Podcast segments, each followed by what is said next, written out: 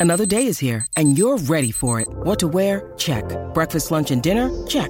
Planning for what's next and how to save for it? That's where Bank of America can help.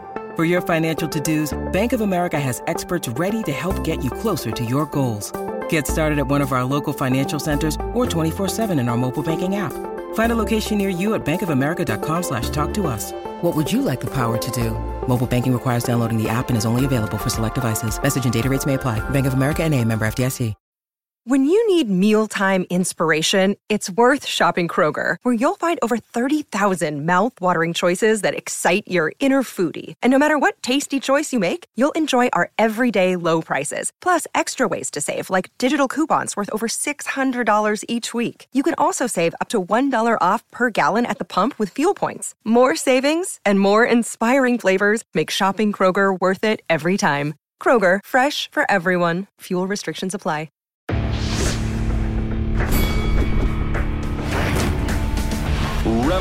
Reveille, donks. Look at us now, tip to tip. This is our life. This is our passion. That's the spirit we bring to this show. I'm Luke Thomas. I'm Brian Campbell. This is Morning Combat. Oh, yeah. We're back, baby. Friday, July 8th, 2022.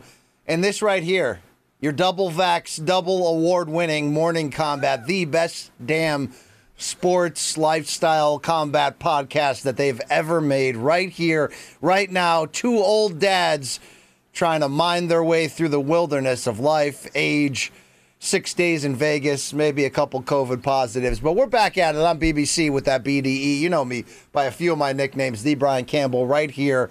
I'm going to man this show today. I'm, I'm the ones and twos. Friday is, yes, for the art.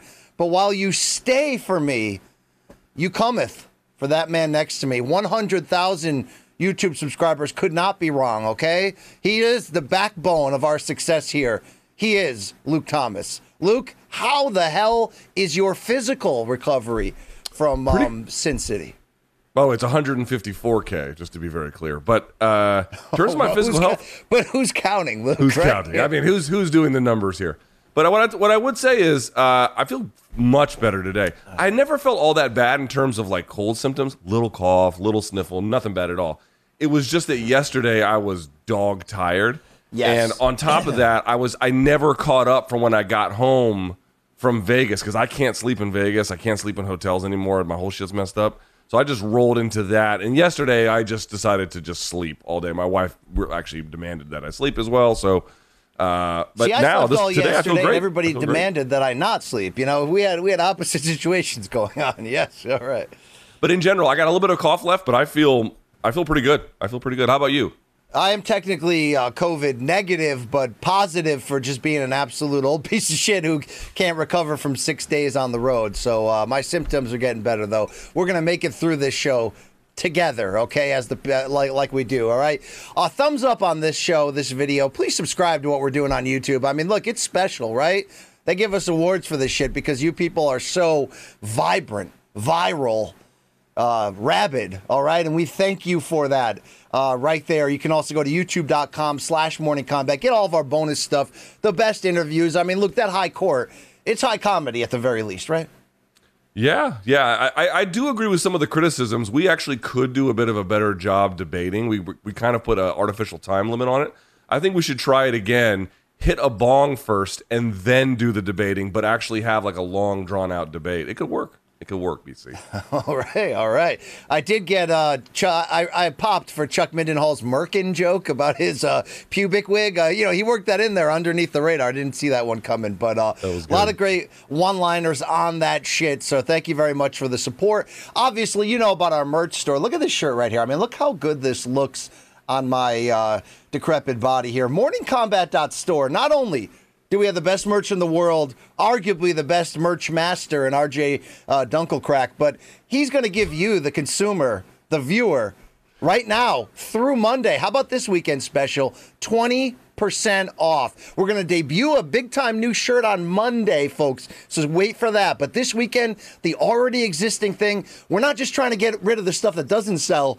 this is a quarterly gift to you folks. Go on morningcombat.store, 20% off right now. Uh, a lot of seasons, a lot, a lot of shit to wear for that. So uh, get on board, enjoy that. Whether you like Luke's Deadhead or my Factory Town MMA line, a lot of good shit there. Tank top season also ahead of us. Uh, Showtime, you know about that label that does pay us.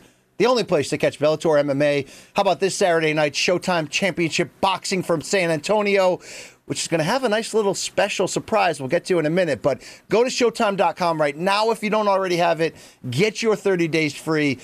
Tell them BC sent you. And Luke, speaking of uh, Saturday's triple header, headlined by uh, WBC featherweight champion Mark Ma- Magsayo in a very entertaining fight. Uh, how about you and I on the um, preliminary card? Do you want to reveal that, Luke?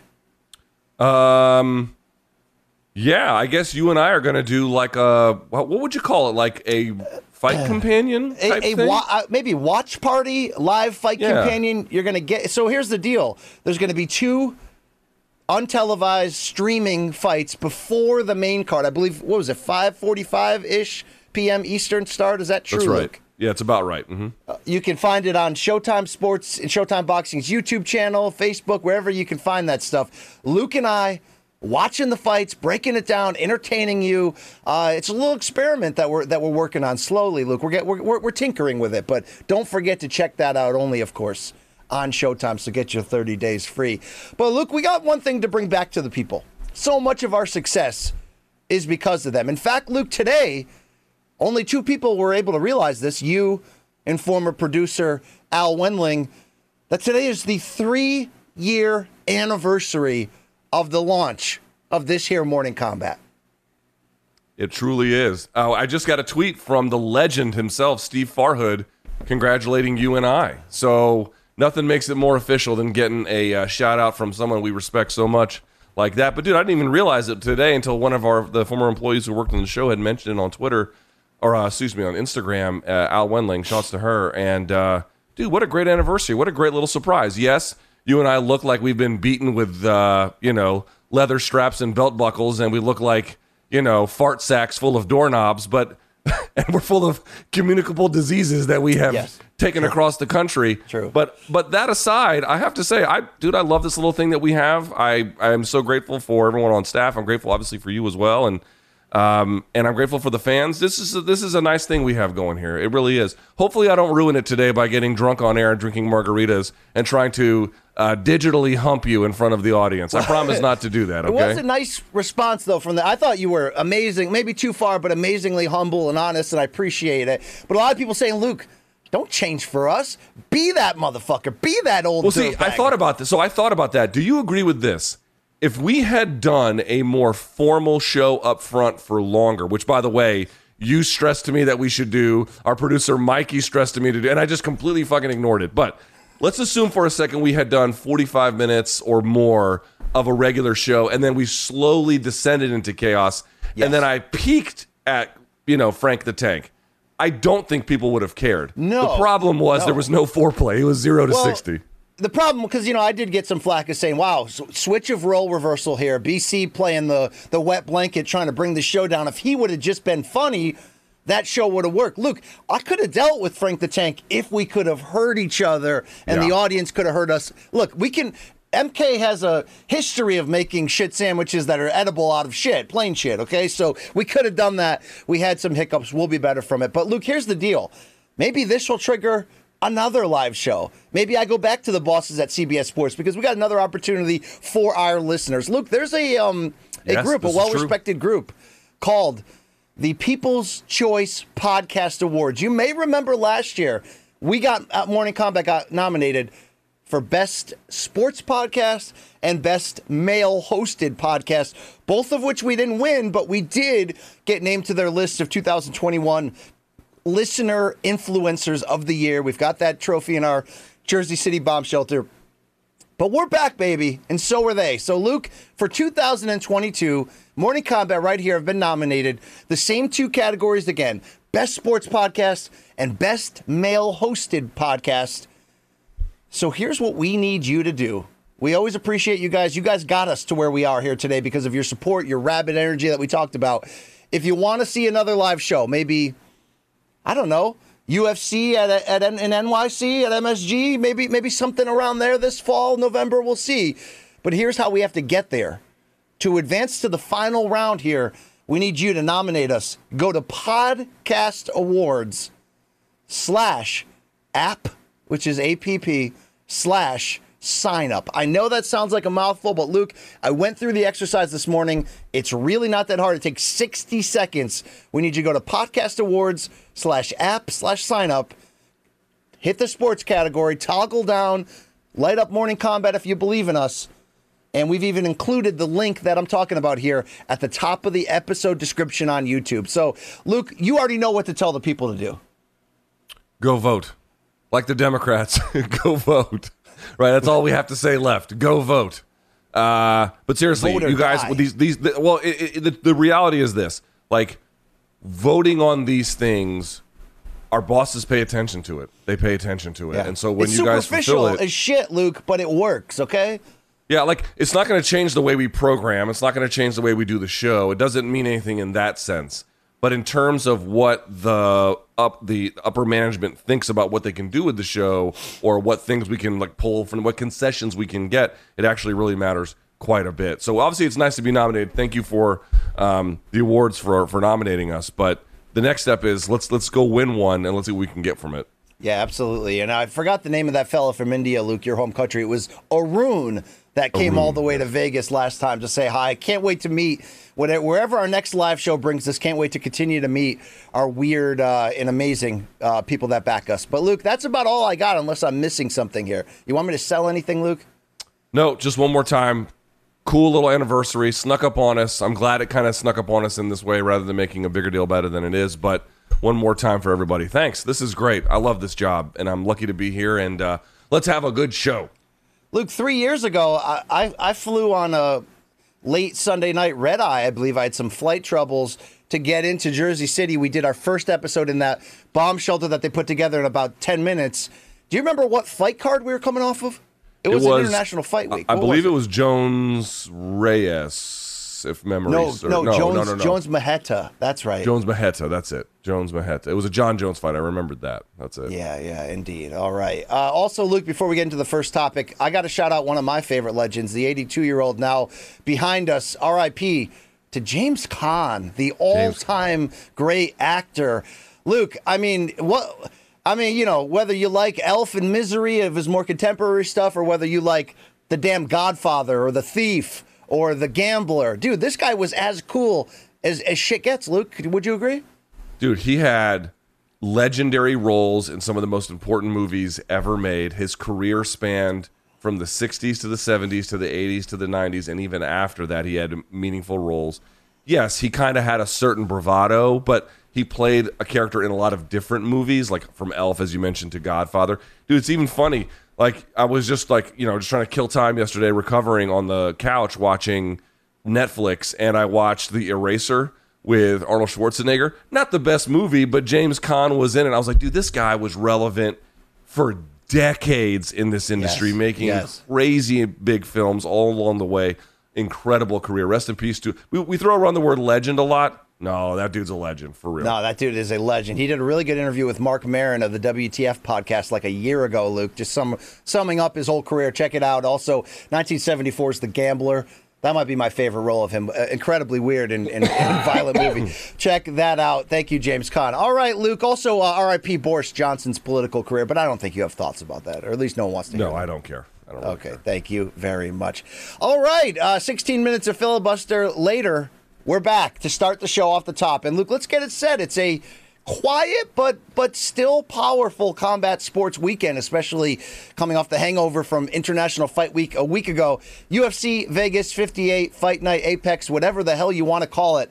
How about this for a lightweight main event on Saturday night? We hit you with the storylines on Wednesday. Today we talk about what the hell is this going to look like. Rafael Dos Anjos, the former champion, two fight win streak back at 155, making this weight cut work in his late 30s, still viable as shit.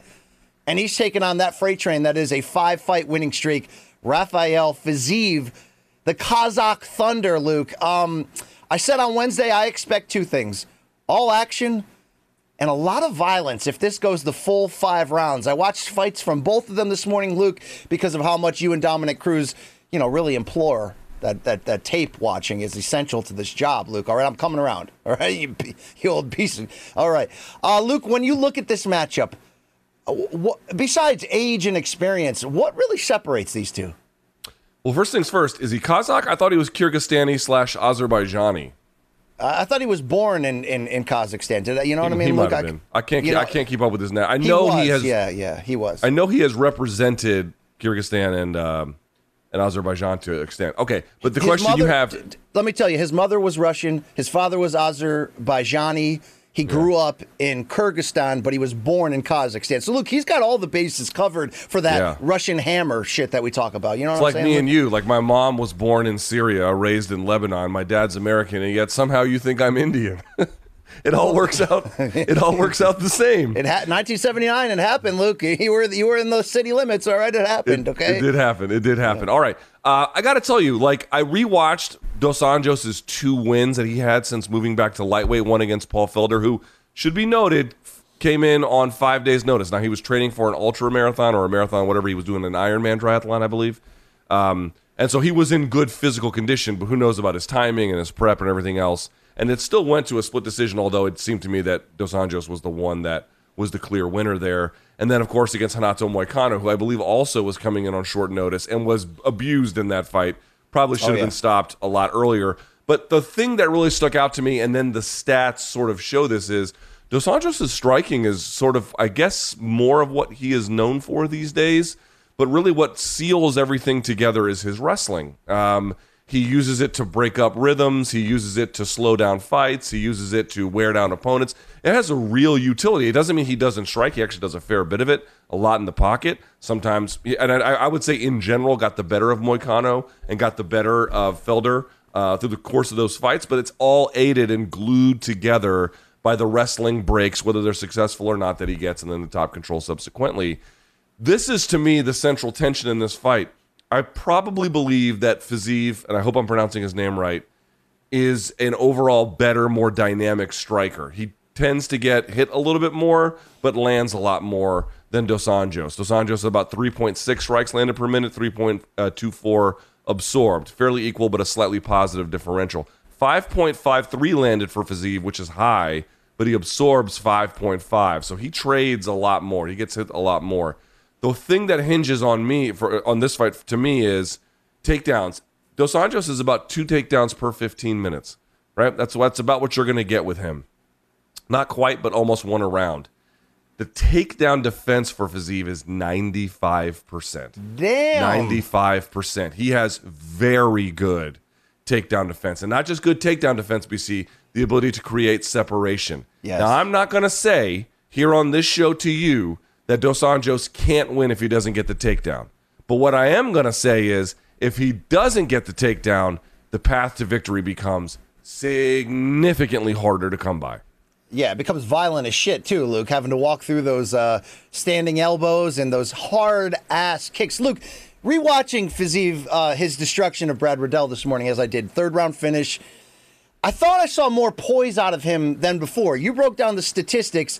Maybe he was known for getting hit a lot, and he did get hit once they, they both really started to open up and trade 50 50. But for a lot of that fight, I do like the evolution that we're starting to see out of Fiziev, Fiziev, however I'm going with this. Um, there was more more poise and setup, but Luke, everything this this brick shithouse throws is heavy, and his kicks were, I mean, you could watch them; they were moving Riddell. And of course, you know that fight changed significantly after he was able to cut Riddell with that lead elbow. But this guy is crazy dangerous. And your point about the takedown defense, anytime Riddell shot, Fiziev was was stu- standing him up and just stuffing the shit out of it. This is a young lion coming on. Can RDA use the experience at 37 to create the separation between them? I, I, I don't think you're wrong. It may come down to can he take this fight off the feet because you go 25 minutes with a hammer like this, even if you're getting off, you're going to have to uh, absorb a shit ton because inevitably Fiziev's going to stand in front of you and both of you are just going to trade on even terms. And I don't know if I like my chances if I'm RDA in that. You know what I'm saying? To go to go a full on war with him, he's going to have to be crafty. He's going to have to set traps. He's going to have to do a lot. Do you think there's any element? You mentioned it with the situation in Felder. Moicano also took that fight last minute and was maybe too brave for his own good. Is there any kind of fool's gold right now for RDA at 37 where we are? overly propping him up as a, you know, maybe possible title contender with a big win here he does tend. I mean, look historically, he tends to lose a couple. Then maybe when your opinion starts to change, man, does he come back strong with a couple wins? Has this two fight win streak? It, it, does it live up to where he's actually at physically in your eyes? Uh, again, because you had two short notice opponents, it's hard to really know. And, he, and again, they're not scrubs. I mean, Paul Felder was very good when he fought, and Moicano's very good. So there is still value to them. I kind of liken it, and when I first say it, it won't make sense. So let me explain. But I kind of liken it to Aldo's move to bantamweight. Now, the reason why that wouldn't make sense is because, hello, RDA was champion at this weight class. This is not a weight class that is unfamiliar to him. It is perhaps his best and most familiar weight class. But what I mean is, when Aldo went from featherweight to bantamweight, forget about the weight cutting issues. He appears to have those all worked out, no problem it did kind of rejuvenate his career a little bit. But if you notice who he's beating and who he's losing to, it didn't meaningfully change his fortunes from what he was experiencing at the end of his run at 145. he could still beat good guys, but he couldn't beat Volkanovski and he couldn't beat Holloway, and so he decided to move. And and going to 135 has been like, wow, look how competitive Aldo still is late, but he he didn't beat a similar level of guys at bantamweight. It wasn't that, that he went down there and it changed the kind of fighter he was able to beat in terms of their overall ranking or divisional significance. I wonder if this return to lightweight, while in the sense of like Aldo, it's not the same because he has been here before.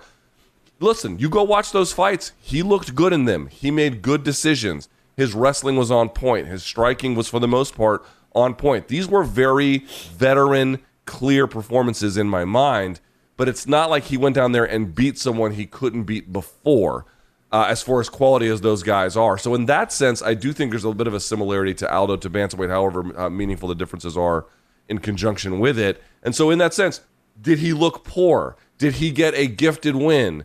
Did he show you some kind of red flag? No, absolutely not. He looked dialed in. He looked like his weight was on point. His training was on point. Remember, we're not talking about a BC. He moved back to Brazil recently. He's with Nova União. He had been in the United States for a long time. And so pardon me, he believes he's refreshed and that this has contributed to a lot of what has happened. I take that seriously. But until he beats someone like this, right, Yeah. who is young, who's got great takedown defense, who's not coming in on short notice, we can't really say a whole lot about this move back to lightweight for RDA. Yeah, I mean his his career has been a constant state of reinvention. I mean that that's part of what makes him so dynamic historically, along with of course being an ex champion and having always fought the best. I mean his resume we've we've, we've shouted it out before. Both wins and losses are a freaking who's who. And look, maybe my favorite reinvention was. You know, he brought a five fight win streak RDA into that 2014 bout with Khabib. And look, he got absolutely dominated. And then he bounced directly out of that three months later stops Jason High, stops Benson Henderson, takes decisions from Nate Diaz and Anthony Pettis, and then stops Cowboy Cerrone for his second win over the fellow legend. I mean, you know, then has those two losses in which he loses the title, but comes right back, moves up to welterweight, and gets three straight big wins: Saffiedine, Magny, and Lawler. So it's it, it's it's what he does. I think I saw enough against Moicano to show you that. I mean, it- it's still in there, Luke. It, it might be a little bit of fool's gold for the circumstances of those two fights. But just what, six years ago, he said, you know, trying to make weight for the title loss to, to, to uh, Eddie Alvarez and, of course, the dominant loss to Tony Ferguson, which followed. I mean, he almost died.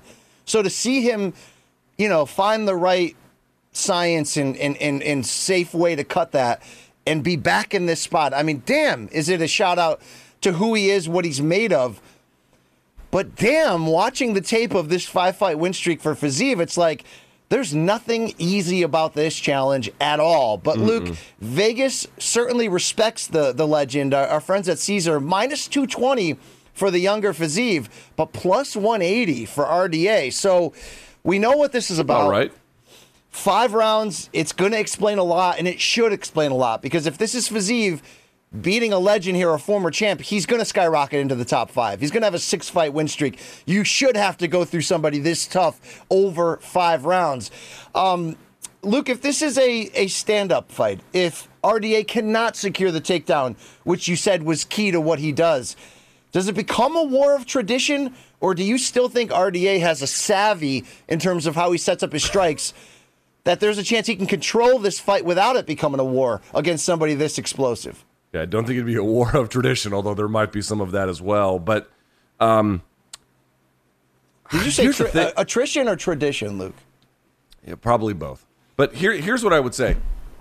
Again, I, I just think the takedown's crucial here. It doesn't like it's not like he has to get it like Khabib, where you know you can only fight in the feet for a minute. No, no, I don't mean that. But like if he's struggling to get it, or I would say this too, BC, pay attention to not even necessarily getting the takedown, but as we cough our way through the show like two professionals, I mean, we are just just decrepit right now. This is uh, not. it's, it's you know, pathetic. Uh, Our yeah. health is pathetic. It really is. But uh, again, to answer the question, if he can also tangle up Fiziev along the fence line and make him work for a minute or two, that also could be impactful. Now, that's not as valuable, obviously, as getting the takedown than holding it, not even close.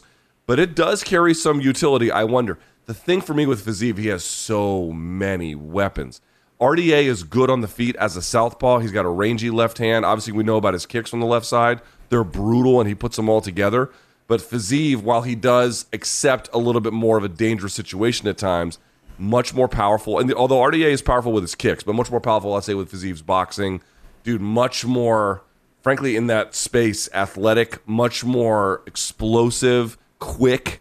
Like he can just do a lot there. I don't know how RDA is going to hold up to that. But again, it's to what extent can RDA mix in either takedowns and or other forms of wrestling entanglement that could give Fiziev problems, slow him down. I just think if you let Fiziev have a kickboxing match with you in four ounce gloves, it's going to be very hard to win. But if Yes. you can slow him down, make him work, press him up against the fence, just find a way to slow down the fight so that your offense can come much more naturally behind it, that is a very winnable path. I do believe that. It's just a really open question if he's going to be able to do that. So I guess we're going to have to see. This is a real test, as you put it, real test of who RDA is at 37, back at 155, back at home in Brazil. I'm curious. Dude, they are going to leg strike the shit out of each other in the first two rounds here, Luke. This is going to be brutal. Can we say something too about RDA? Like, I know he lost that Tony Ferguson fight, and you know Tony's not, I think, in the same level of um, resiliency this late in his career. Although uh, RDA is a little bit younger, but RDA lost to peak Tony Ferguson. In fact, if you look at Ferguson's resume, that might be Ferguson's best win. I take that one very seriously. If you don't remember it, and I'm not saying you, I mean the proverbial you out there, that was in Mexico City, and that was the main event. They fought five rounds at more than 7,000 feet elevation. That's crazy. And the, look at the pace they kept. It was bonkers. Like Tony Ferguson was so hard to beat when they fought in that moment in time. And so RDA losing to him, I'm not saying it doesn't mean anything. Obviously, he wasn't the better guy that night, but that's somewhat forgivable given the circumstances. And what I will say is, dude, for all of the tough fights that RDA has been in, like just go back to his Kamaru Usman fight. Usman landed over 10 takedowns and over 100 significant strikes, some absurd level of dominance. And his level, RDA's level, BC, would you agree? His level of durability is legendary. And I'd add one more note. Everyone pinpointed RDA as the guy who, oh, you know what? When USADA comes around, his physique is going to change and he's going to pop. Bitches, not one thing No. changed about it. Nothing. Everyone who said that was wrong. And his durability is some of the best I've ever seen in MMA. Uh, you know, the, combination of durability, longevity, and just what I, you know, keyed in on earlier, always taking the biggest fights, even if it means spectacular losses. And dude, he's got one-sided losses to both Tony and Khabib during that, you know, during that run and during that era, and you know, missed the Connor title fight with the foot injury.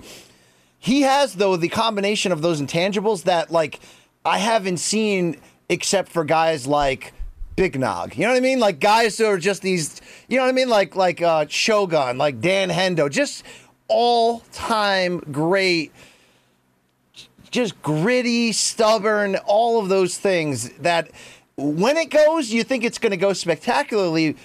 But that Moicano fight showed you that it, it hasn't gone, and it may not be close to going. I mean, you do never know here, but remarkable that he's back at this point. And Luke, I like that you brought up the elevation there of 7,300 feet in Mexico City because our hardcore fans of this show who like to recognize those those heroes that have come across the scene in MMA over the years, you know, in short seasons. Luke, you know what I'm talking about.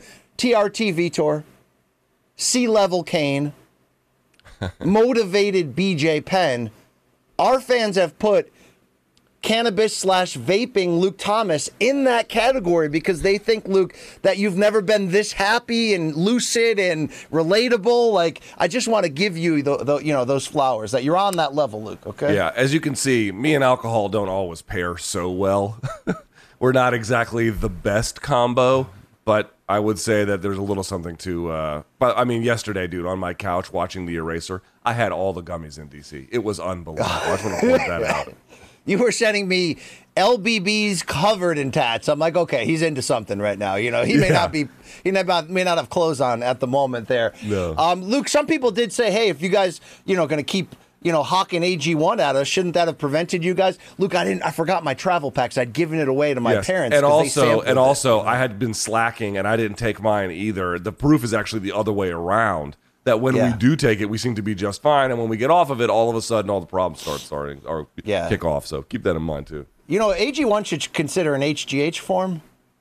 You know? I would take that as well. I probably Yes, would, yes. dude. I, I am so frail and pathetic; it's beyond belief at this point. I had like- a nice long it with run cannabis?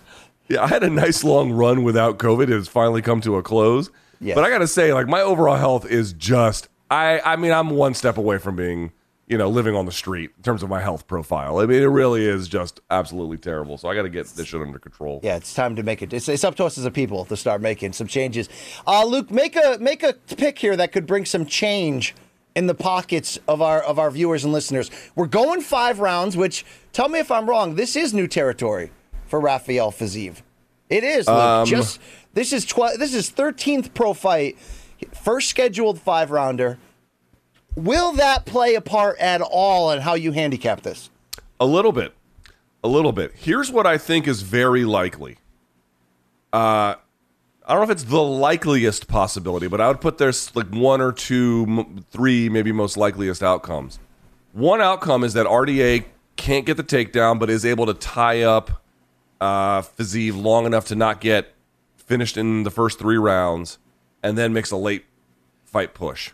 I think that's actually very possible. Dude, RDA's experience is some of the best in all of MMA. I mean, think about what he has seen, the kind of fighters he has faced, the adversity during camp, the adversity during fights, anything, you name it. Weight, short notice, all of it. Dude, this guy has seen it and then some. He is as grizzled a veteran, this fresh, uh, remarkable, that you will ever see. And so he knows when to press the gas and then the brakes more generally. I do think it is very possible that Fiziev has an early and fairly consistent lead for long stretches of this fight that evaporates late. I am curious to see how much pressure RDA will be able to put on late. Because his two return opponents were short notice, however good they were, they were very short notice. And because he is 37 and Fiziev's takedown defense is so good, I'm going to lean towards Fiziev in this contest. But I do think very much RDA is a live dog. I think a couple of things are going to have to go really right for him. His wrestling is going to have to be on point at some point in this fight, and I think before the third round. And I also think he's going to have to be able to tire out Fiziev a little bit, which is somewhat dicey too. But I think that he it's very winnable for him. I just feel like it's a few things that have to go his way that may not in order to get that W. That's where I'm. at. Yeah, I mean, look, he's look. RDA is gonna have to walk through some shit to win this fight. The, the other Yeah. guy, I mean, Fiziev Luke is is a is a knockout threat, but he's a physical force. And when we talk about Dos Anjos having success in the in the clinch and some of these exchanges where he can try to use his guile to offset the you know physical or youthful advantages. I mean, he's got a he's got a silverback in front of him, and at least in terms of this division. I mean, I couldn't believe the commentary team in the Riddell fight was trying to talk about, oh, Riddell just looks bigger. Shit, he looks bigger. Fiziev's jacked, man. I mean, his frame, everything about him is just big, Luke. But can he go five hard rounds with give and take, ebb and flows? Look, this is this is what we're asking of him. He's got some good wins. I mean, he stopped Moicano a couple fights earlier and did it violently. Stopped Riddell. Has some very good wins up to this point. But we're going to demand more of him. Can he meet that? Luke, I feel like maybe it's just the recent trend. I kind of feel like we're headed toward a five round split decision. Well, we're going to say to ourselves, judging criteria wise, did the takedowns RDA did get? Was there enough? Here's the word, Luke impact to control that. I just feel like that's the season we're still in. It's hmm. it could go either way as the as the betting odds tell you. but I like a decision here. I like a disputed decision. But at the end of the day, I got to go Fiziev. And you know I want to pull that trigger on RDA because I just have so much love for that guy. In fact, if we don't get him on that RSD couch, Luke, before the end of this calendar year, we will have failed. Okay, topic for another day. Um, I like Fiziev, but Luke, the point of me ranting here is it's going to be as close as you think it is. This may be RDA pouring out the jug one final time to have a stake, to have a say that he may have won that fight. But we are asking a lot of him at this point, even with Fiziev having only shown us so much because that was all that was available to him for opportunity. This is going to be both Fiziev's breakthrough and maybe the last time we see RDA pour all that shit out to get to the finish, Luke. Uh, I'm looking forward to it. And also, just one one more note on RDA. He is he has the verve of someone like Jeremy Stephens, but he actually wore a belt. And I really hope folks folks understand at 37 years old, coming back down to lightweight. And by the way, you know, it's not his fault that he had to accept two opponents on short notice, but he didn't pull out of those fights either. And here they are giving him Fiziev, which is, you know, an insanely difficult task. It's not like he's looking to fight other older, bigger names. I'm sure eventually he will get to that point but they're not giving him, they're not rolling out the red carpet for him. They're making this fucking guy earn it at 37 years of age. And he just says, okay, every time.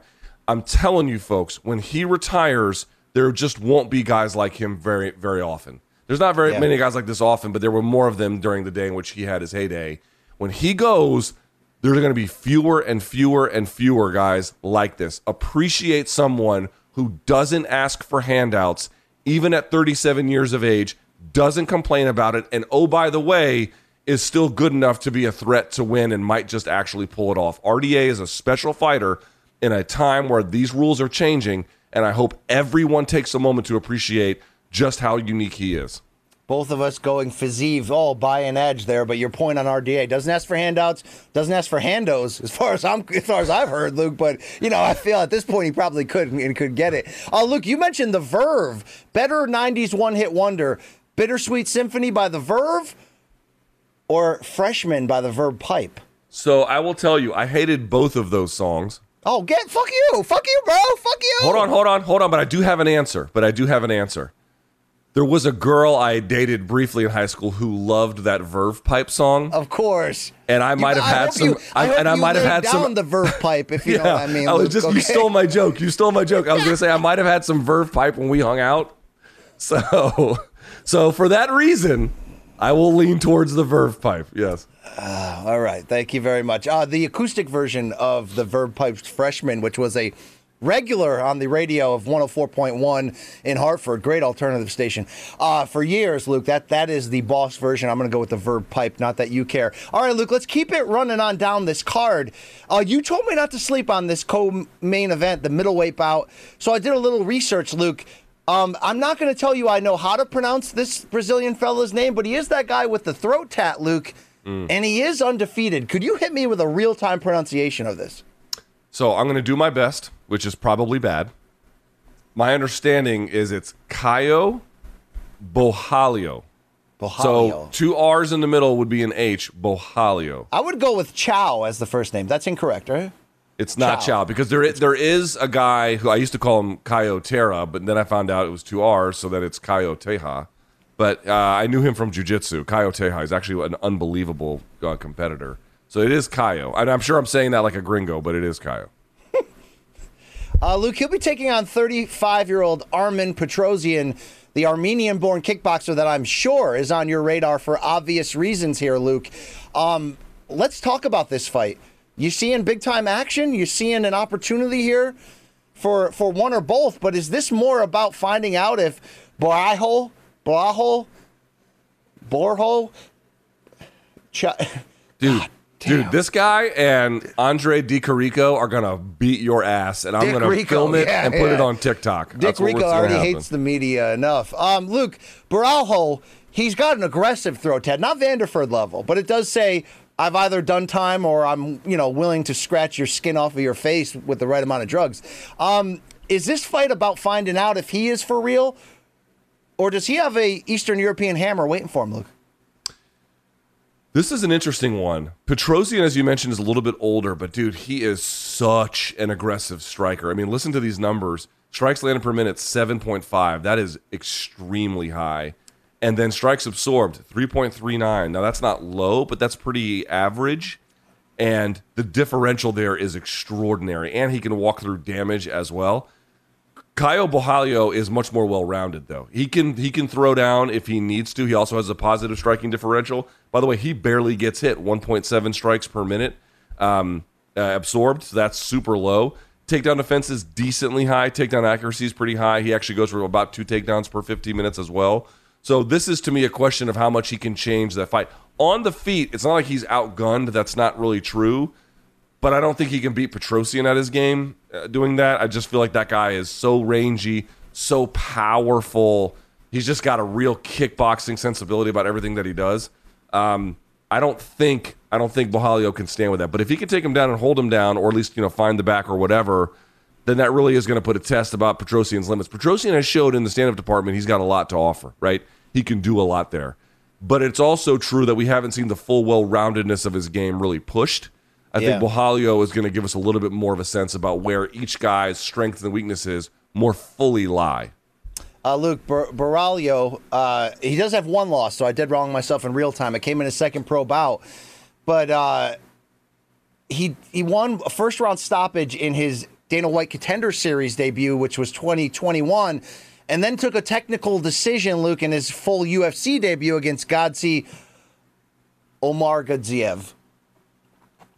I think. Um, Luke, he kind of looks like a like a younger Paulo Costa. Besides the neck tat, am I wrong on that? The neck tat is intense. I have to say that's an intense. I mean, I don't know if he likes too. red wine, but but he kind of has that look and maybe a little bit of that fighting spirit too, Luke. All right. Yeah, I mean, I also drink red, red wine the nights before fights, but not the fights I'm getting in. Uh, yes. Yes. I would say that his ta- he's also got the one on his arm here too that's like written English. That's also like it's like it's like you know vote or die or something. It's like some other intense phrase. Hey man, listen. If it helps him and he likes it, the, the tattoo is he didn't get the tattoo being like I hope Luke and Brian love these tattoos. Yeah, yeah, He, he's like, he- "Fuck he got Luke them for Brian." himself and whoever else, but uh, they are intense, bro. They Well, Luke, the, his second UFC fight, he's potentially, if, if this holds up, based on the pacing here, as the co-main event, which Wikipedia has it at the moment. That that shows you there's a push here. That shows you we're going to find out who Baralgio is. Luke, he enters as a minus 230 betting favorite, Petrosyan plus 190. Looking forward to it, Luke. Hell yeah. Okay, this should be this should be some good theater to find out what we have here. And moving on the card, Luke, I, I'll also dead wrong myself. I'm being told by our viewers that Saeed Nurmagomedov, although from Dagestan, is not a member of the Khabib lineage here. That's right. He is not. They have the same last name, but and they've been called brothers or cousins at times. But I believe they just share. I listen. I'm, I'm sure at some point their family lineage overlaps, but he's not like, you know, Abdulmanap uh, Yeah. in the family type. Indeed. Uh, this will be a bantamweight bout against the shredded as shit, as you mentioned, 37 year old Douglas Silva de Andrade. Um, love the dude is- styles clash here, Luke. Love the styles clash. And when you look at the odds at the moment, minus 350 for Nurmagomedov, plus 280 for the Brazilian. Who do you like in this one? Probably Nurmagomedov. Um, I I think that De Andrade, Silva de Andrade is certainly powerful and certainly uh, resilient, which he showed in his most recent fight. But I just feel like the again, I always go back to it. This isn't always true, but in general, in general, skills win fights. And Yeah. I just feel like Nurmagomedov has has more ways to win this contest. But I recognize, dude, that guy Silva de Andrade is a goddamn powerhouse. Wait, well, wait till you see this dude. If you guys haven't seen him before, he again pound for pound maybe the most muscular guy, or at least the most shredded guy in all of UFC. He's won three or four since that loss to Petr Yan on, on Yan's early UFC rise. One of those wins, Luke, against a former champion, uh, the Baron. But uh, really, you don't get a lot of credit these days for Renan Barão victories since he, what did he lose, like eight of his last 10 to end his career, Luke? I mean, unbelievable. I have. I have not paid attention, but it was a precipitous drop off. It, uh, yeah, as precipitous drops goes, that one was wet as shit. Yes, uh, Luke, you know I'm into, as I mentioned on Wednesday. Look, it's, it could be win or go home for a few people. Maybe Antonina Shevchenko against Courtney Casey here. Maybe Cynthia Calvillo, Luke. Who remember when Dana White said she's the next Rousey? She really needs a win here, riding a two-fight skid at flyweight against Nina Nunes, who also you could argue really needs a win. So, Luke, maybe we'll see some desperation-fueled, you know, fun and games here this weekend. Uh, big test for both. Nina Nunes, uh, you know, obviously I had shown flashes of uh, she had a great run right before having a kid. We'll see how she looks uh, more recently.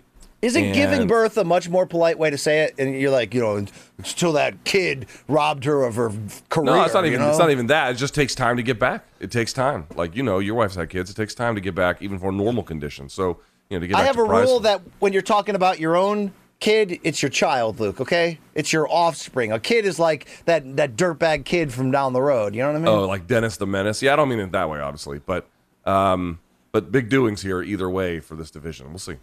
Yeah, yeah, I'm with you on that. Uh, The you card is anything else? overall not that great, to be clear. But how about this? Uh, what, was he from the Dana White Contender Series? Ricky Turcios made a lot of noise last year. I think Luke? he was from Ultimate Fighter, if memory serves.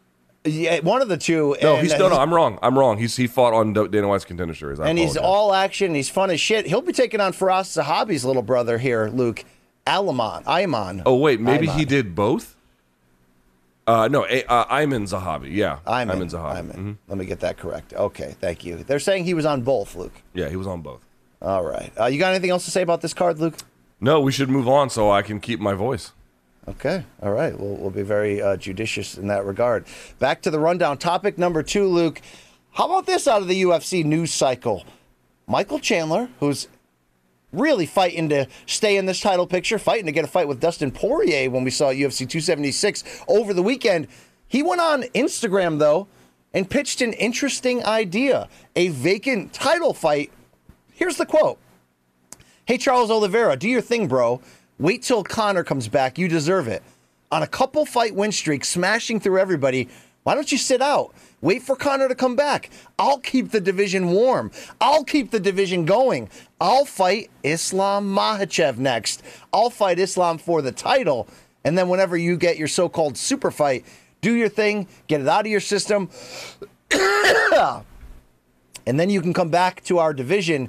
See you at the top. Luke Makhachev would respond on Twitter with easy money. Title is the goal, no matter who. Let's go. Um, Luke, we have been kind of complaining, bantering on about when the hell is Makhachev going to get this freaking title shot? What are we doing here, bro? Does this fix it? Is this a good workaround? If Oliveira, the recognized champion without the belt, if he ends up getting Conor, which it seems like he really wants, is this the the, the, the right counter matchmaking after that?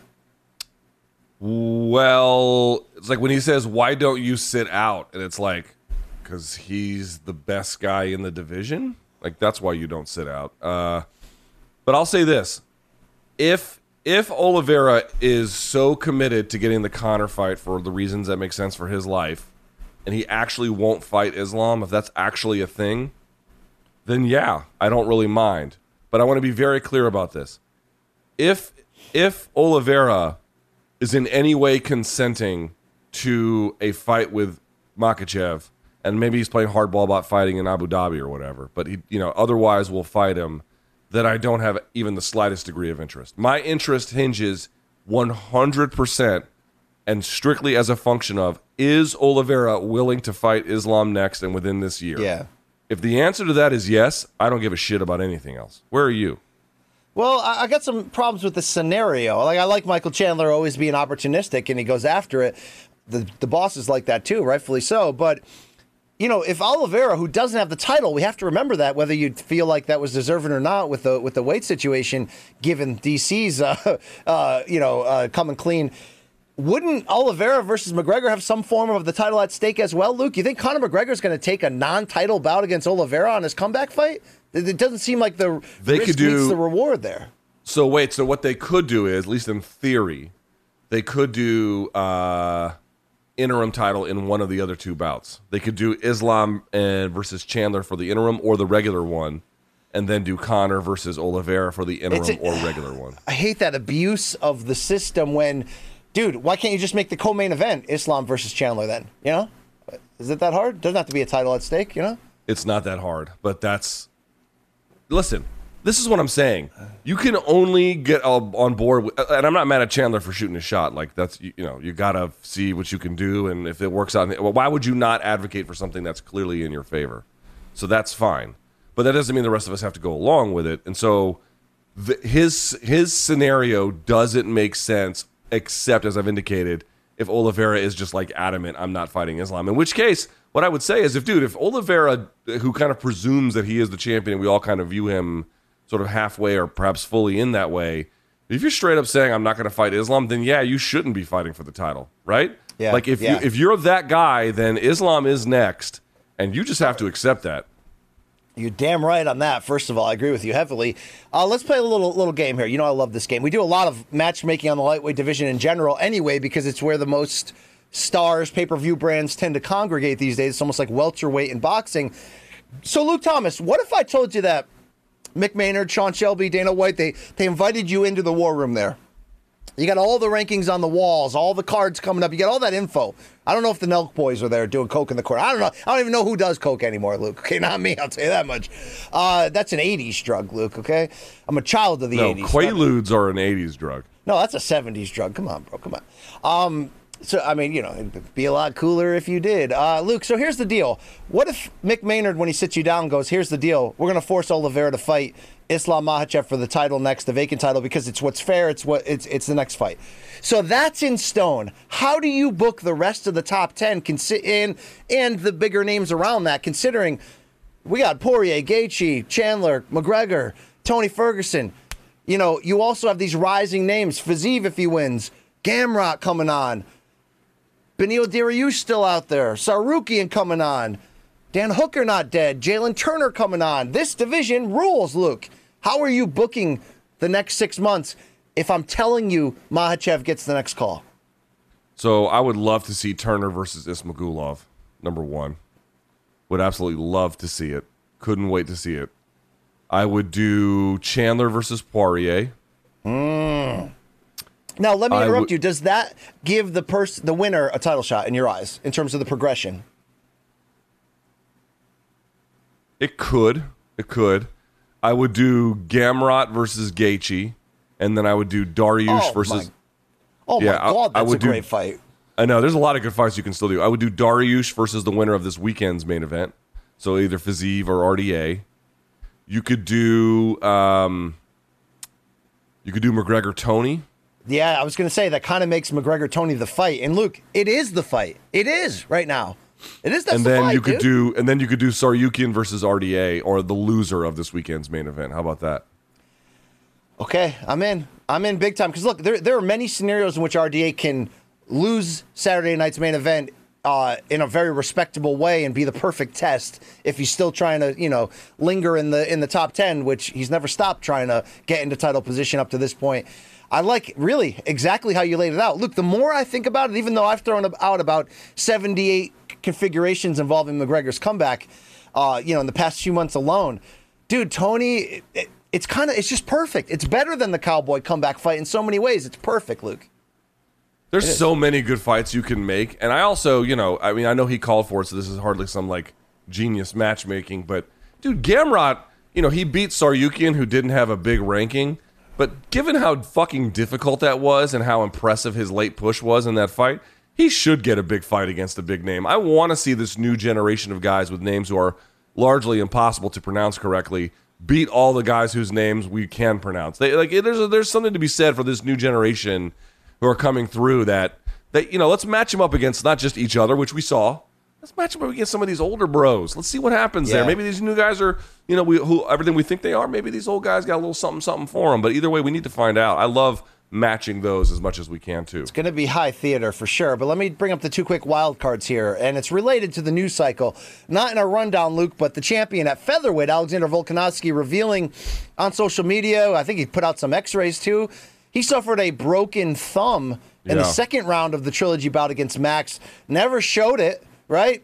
Pu- Put him away in, in a dominant one sided decision. Um, we know of his interest to fight for the lightweight title. We also know it, it could be very likely that Max moves up. I mean, uh, you know, we haven't heard any concrete news either way, but Max could very well crash the party of that matchmaking session you just had. Is the right move now to tell Volkanovski, we love you, bro, but the, it's too crowded on this end right now? I would s- I would say this. Like I know he wants an immediate title shot, and I think that is too crowded. I would say unless he's willing to wait, we can give you a top contender, but not a title shot. And I- he probably says, "Well, I don't want that." But dude, they don't even have. There, there isn't even a crown champion right now. I mean, Yeah, it would be ki- silly to have him move up. uh, Right, and I realize he has to heal from the injury and everything, but uh, yeah, if it's if it's title shot or bust, then I would say he has to wait a little bit for sure.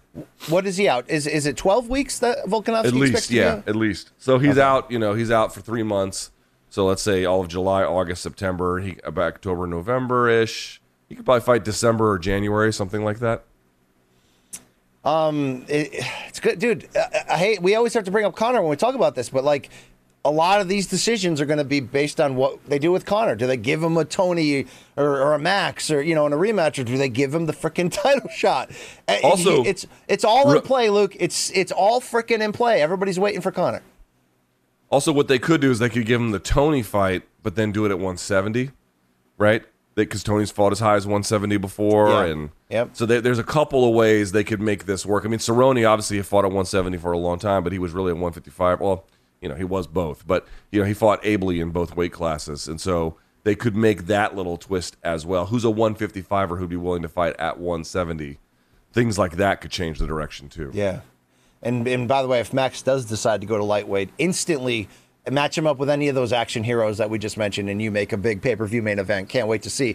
All right, interesting development here in topic three, Luke. I, I'm sure you don't care, but I tend to care about stuff involving Joanna Jędrzejczyk. Yes, the retired Joanna champion, former strawweight king, queen, excuse me. Five title defenses can't be wrong. Luke, she did an interview with one, uh, the Schmo. Shout out to uh, our Las Vegas friend there, in which she was asked, JJ, you know, uh, who is your women's MMA Mount Rushmore? Who's on it?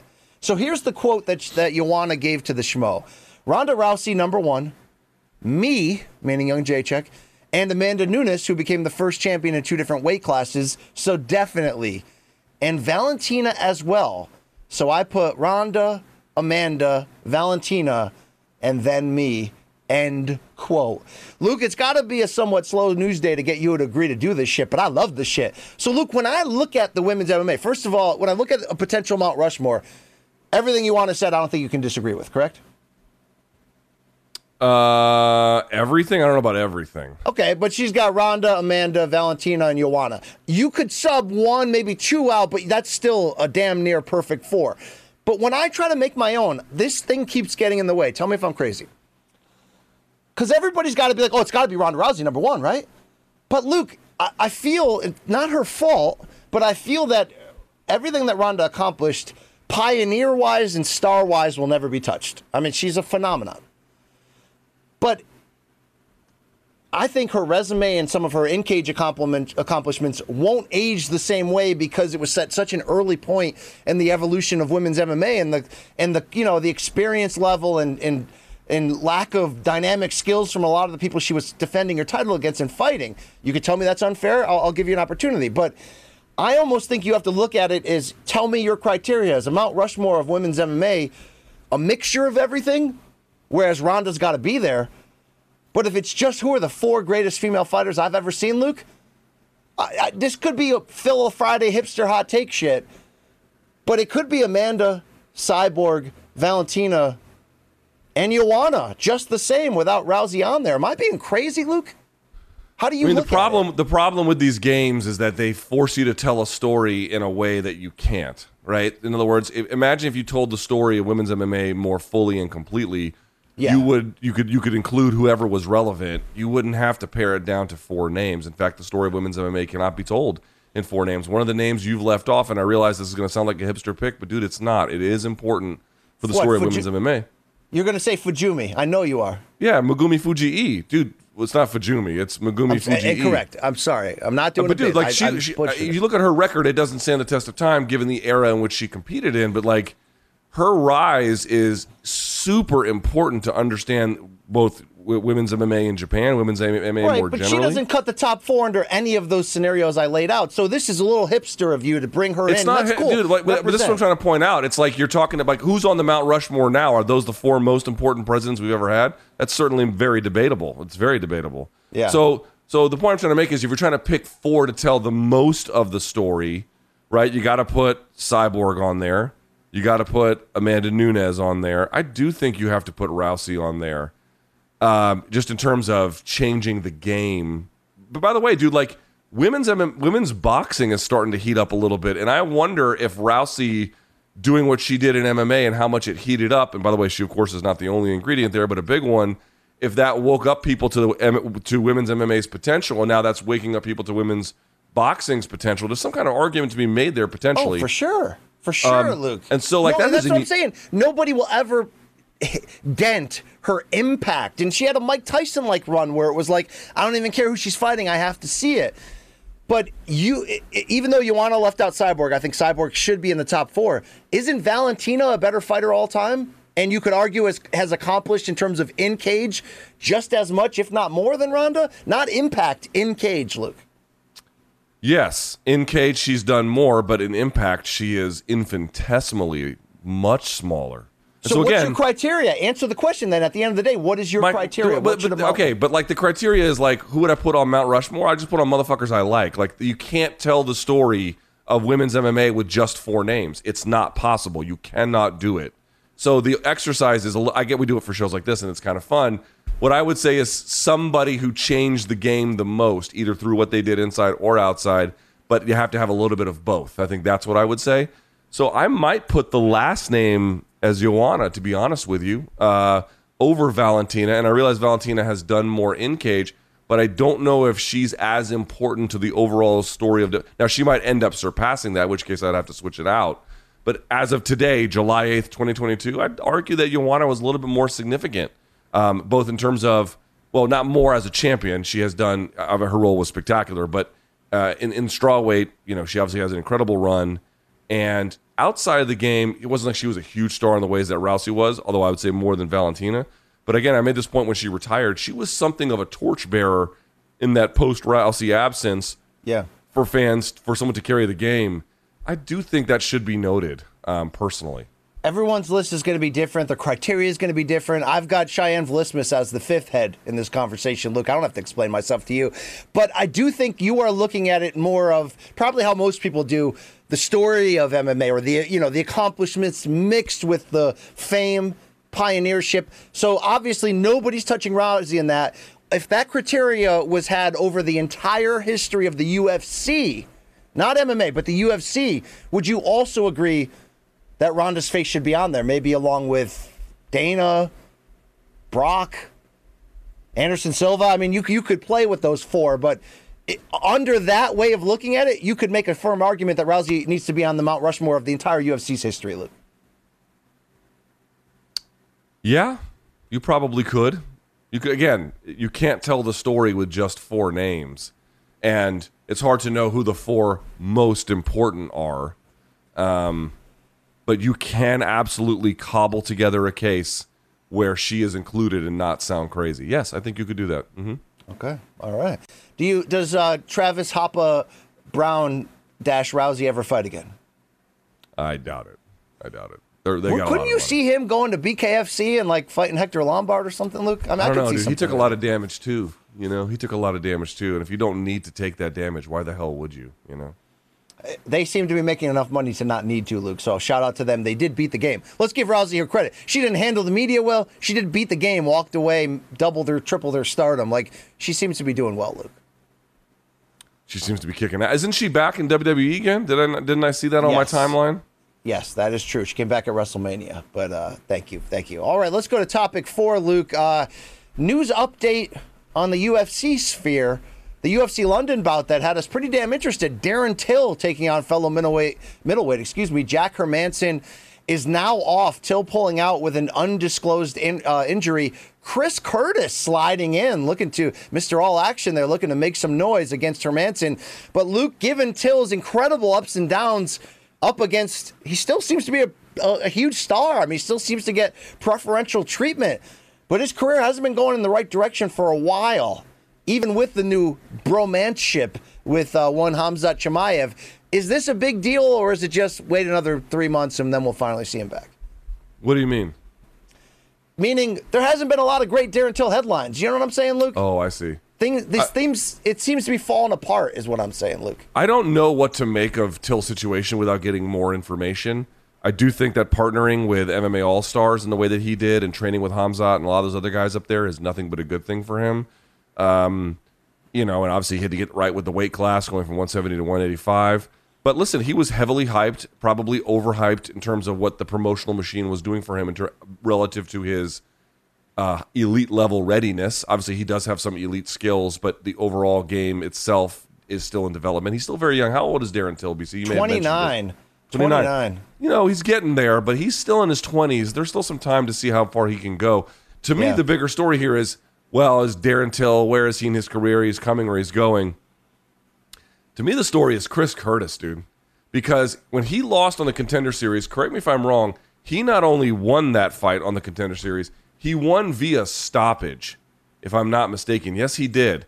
He stopped Sean Lally in the third round with a KO. Now, the rest of that fight wasn't necessarily all that great, but he won and then he won via stoppage and then didn't get uh, a callback to for the UFC. And I had him on my radio show like the next day or you know a couple days following. And he was like, "Yeah, I'm done, dude. I'm tired of being broke. I'm tired of not finding a way to advance. Like all of this sucks. I don't want to do this anymore." And then you know eventually came back and uh, had some ups and downs. But since going to the UFC, he's done nothing but win. And against Vieira, he couldn't get the stoppage. But against Brendan Allen, against Phil Hawes, he punched their lights out.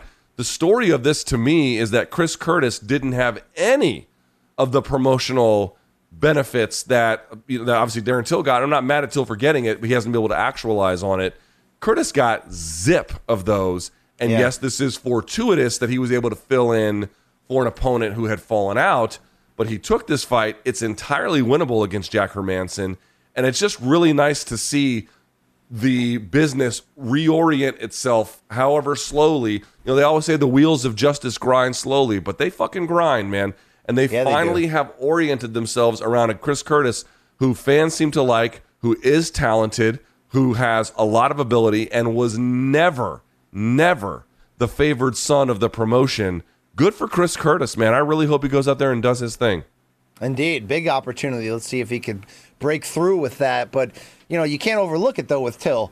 Lost four or five. Yes, all to elites. You know, one of them a title fight, which you got stopped by Woodley, but lost four or five. And Luke, the fight before that, the Stephen Thompson, you know, d- unanimous decision, dude, that was very contested in hind, in my mind, in hindsight. I don't know. I'm not a Till hater, dude. I think he's a great. He's a troll. He's hilarious. I want Till to be a big thing, but I got questions, especially at middleweight, Luke. If he can do this against the elite competition, maybe the Chimaev camp, you know, new teammate, new style, new whatever, will help him in the cage. We, we still haven't seen that yet. He's only fought once in each of the last two years, but um, I hope he comes back, Luke, and I hope he can put it back together because there's a lot there. You know, there's a lot there, but it's been it's been underachievement. It's pretty pretty much across the board. He's got a lot of work to do, and obviously, you know, he's had chronic injuries as well. It's not just underperformance in the cage, although obviously the injuries can be related to that. Yeah, sure. I mean, there's a lot that has to happen. Um, there's still plenty of time. Let's be very clear about that. But you know, the Darren Till Express has come to a halt, and while it'd be very premature to say it can't get going again, there are some questions at this point about a ultimate upside and b when if it's going to get going again, shouldn't that process already be in motion? I, again, I do think the change to all stars is key, but that's we know we need to start seeing some progress uh, soon ish. If he doesn't really begin to like make some progress in 2023, I think then there are some problems. for yeah, sure. Yeah, be good. Yeah, yeah, you're right. You're right. Let's see what happens. All right, our fifth topic, Luke, looking at the weekend, hits the squared circle. No, not pro wrestling here. Uh, boxing, the the sweet science, Luke. And how about this Showtime triple header? It goes down this Saturday night, only on Showtime. San Antonio, the Alamodome, a triple header, headlined 9 p.m. Eastern by the WBC Featherweight Championship. Luke Mark Magsayo really, really is making some moves here. Upset Gary Russell Jr. to end his long reign here. Has the WBC strap. 27 years old, 24 0 from the Philippines. Rightfully so because of his connections and image here. He is being looked at as not the next Manny Pacquiao, but maybe the next young, vibrant Filipino fighter to get that hungry fan base to give him that push. He's got Freddie Roach as his trainer, and he's going in there against unbeaten Rey Vargas, who is much taller and longer than him, is moving up from 122, where Rey Vargas, by the way, 33 and 0, I think. Held the title down there, beat big names. He's coming up. This fight has a lot to be desired for in terms of potential action and contrast and all that. But Luke, Magsayo definitely got our attention at the level where it's like, let's not try to do the next Pacquiao thing, but maybe the next big Filipino thing. Dude, he's hungry. He's got pop. It is front row seating. I got to see what happens next on his rise. It, this is a tough fight, though. Like from what I've seen on tape, man, Vargas is a handful. Uh, uh, correct me if I'm wrong. This is also a mandatory, right? I believe Um, so. So if this is a mandatory, boy, sometimes these mandatories they're not all that impressive. This one is it. I favor Vargas to win. I think most of the odds makers do as well. He's super, super, super talented. Um, I think that Magsayo is going to be very opponent dependent, which is which is what I mean is obviously he's got skills and you know he's not in this place by accident, but he's got a lot of aggression. And against Vargas, I don't know if that aggression is going to do him a lot of favors. I think that Vargas's reach, as you mentioned, certainly has got a lot of experience. His ability to work behind the jab is going to be pretty critical. I think Magsayo is going to have a hard time really cornering and drilling Vargas in the way that he can against some other opponents who oblige that style. To me, I, th- I think Vargas might be getting some belts on Saturday, but I guess we'll have to see. Wow. Well, look, uh, you know, the thing about Magsayo is he's probably at this point more exciting than he is fully certified. And I, and I say that with respect. I mean, he just went out there and beat Gary Russell Jr., I mean, in a big upset. But if there's a lot of flash, good looking, you know, has the, the full package in that regard, good pop, goes after it. But can he win a fight like this against somebody so skilled? And by the way, Vargas, who's 31 years old from Mexico, is 35 and 0 with 22 KOs. He'll have a four inch height advantage, a two and a half inch reach advantage. But Luke, I do love the synergy here. Magsayo was born in the Philippines. The first fight he saw of any prominence that got him hooked on boxing was the first fight that Manny Pacquiao kicked through our TV screens. I mean, look, he had already Manny Pacquiao had already made his debut on HBO last minute, upset Leo Ledwaba, won a world title. We were like, who the hell is this guy? But when he fought Marco Antonio Barrera in 2003 in the Alamodome, by the way, how about that for synergy? That's the fight where Mark Magsayo was like, holy crap, I love this guy, this Pacquiao guy. I want to do that for a living. Now he gets, you know, a huge opportunity coming off the biggest fight of his uh, career, upsetting Gary Russell Jr. to headline in the same venue. So, you know, we'll see what happens here. But to your points, Vargas can fight. Uh, this is a tough, tough matchup on paper. But these are the type of fights Magsayo is going to have to win to keep pushing that fan base and, and, and ta- us taking him seriously. At 27 years old, there's been no reason really not to yet, Luke. Let's see if he can go out there. I mean, he's already saying he thinks Vargas is going to run and, and really try to make this a slow, boring fight. Um, there's a point, yes, where Magsayo can be over aggressive and, and, and have that fall against him. But I like the attitude he has of I'm just going to go out there, chase this guy down, knock him out, and continue my, my, my walk. It's going to be fun to see. We shall see. It's a, it's it's going to be. It, I don't think it's going to be boring. It, it is true that Vargas might play a smarter game plan, but either way, Magsayo is going to go go forward, and so we, Yeah. we shall see what happens. Uh, the co-main event you really need to pay attention for for a couple different reasons. First of all, it's a number one contender bout for the title being defended in the main event with Magsayo against Rey Vargas. And Luke, how much do we love Brandon Figueroa? Figur- Brandon Figueroa, excuse Yeah. me, All uh, action who affair against Stephen Fulton Jr. delivered the fight of the year last year. Really, it was a flip the coin on the cards. He's decided after some tough weight cuts to move up to 126 pounds. So he's going in there against Carlos Castro, who is as experienced as they come.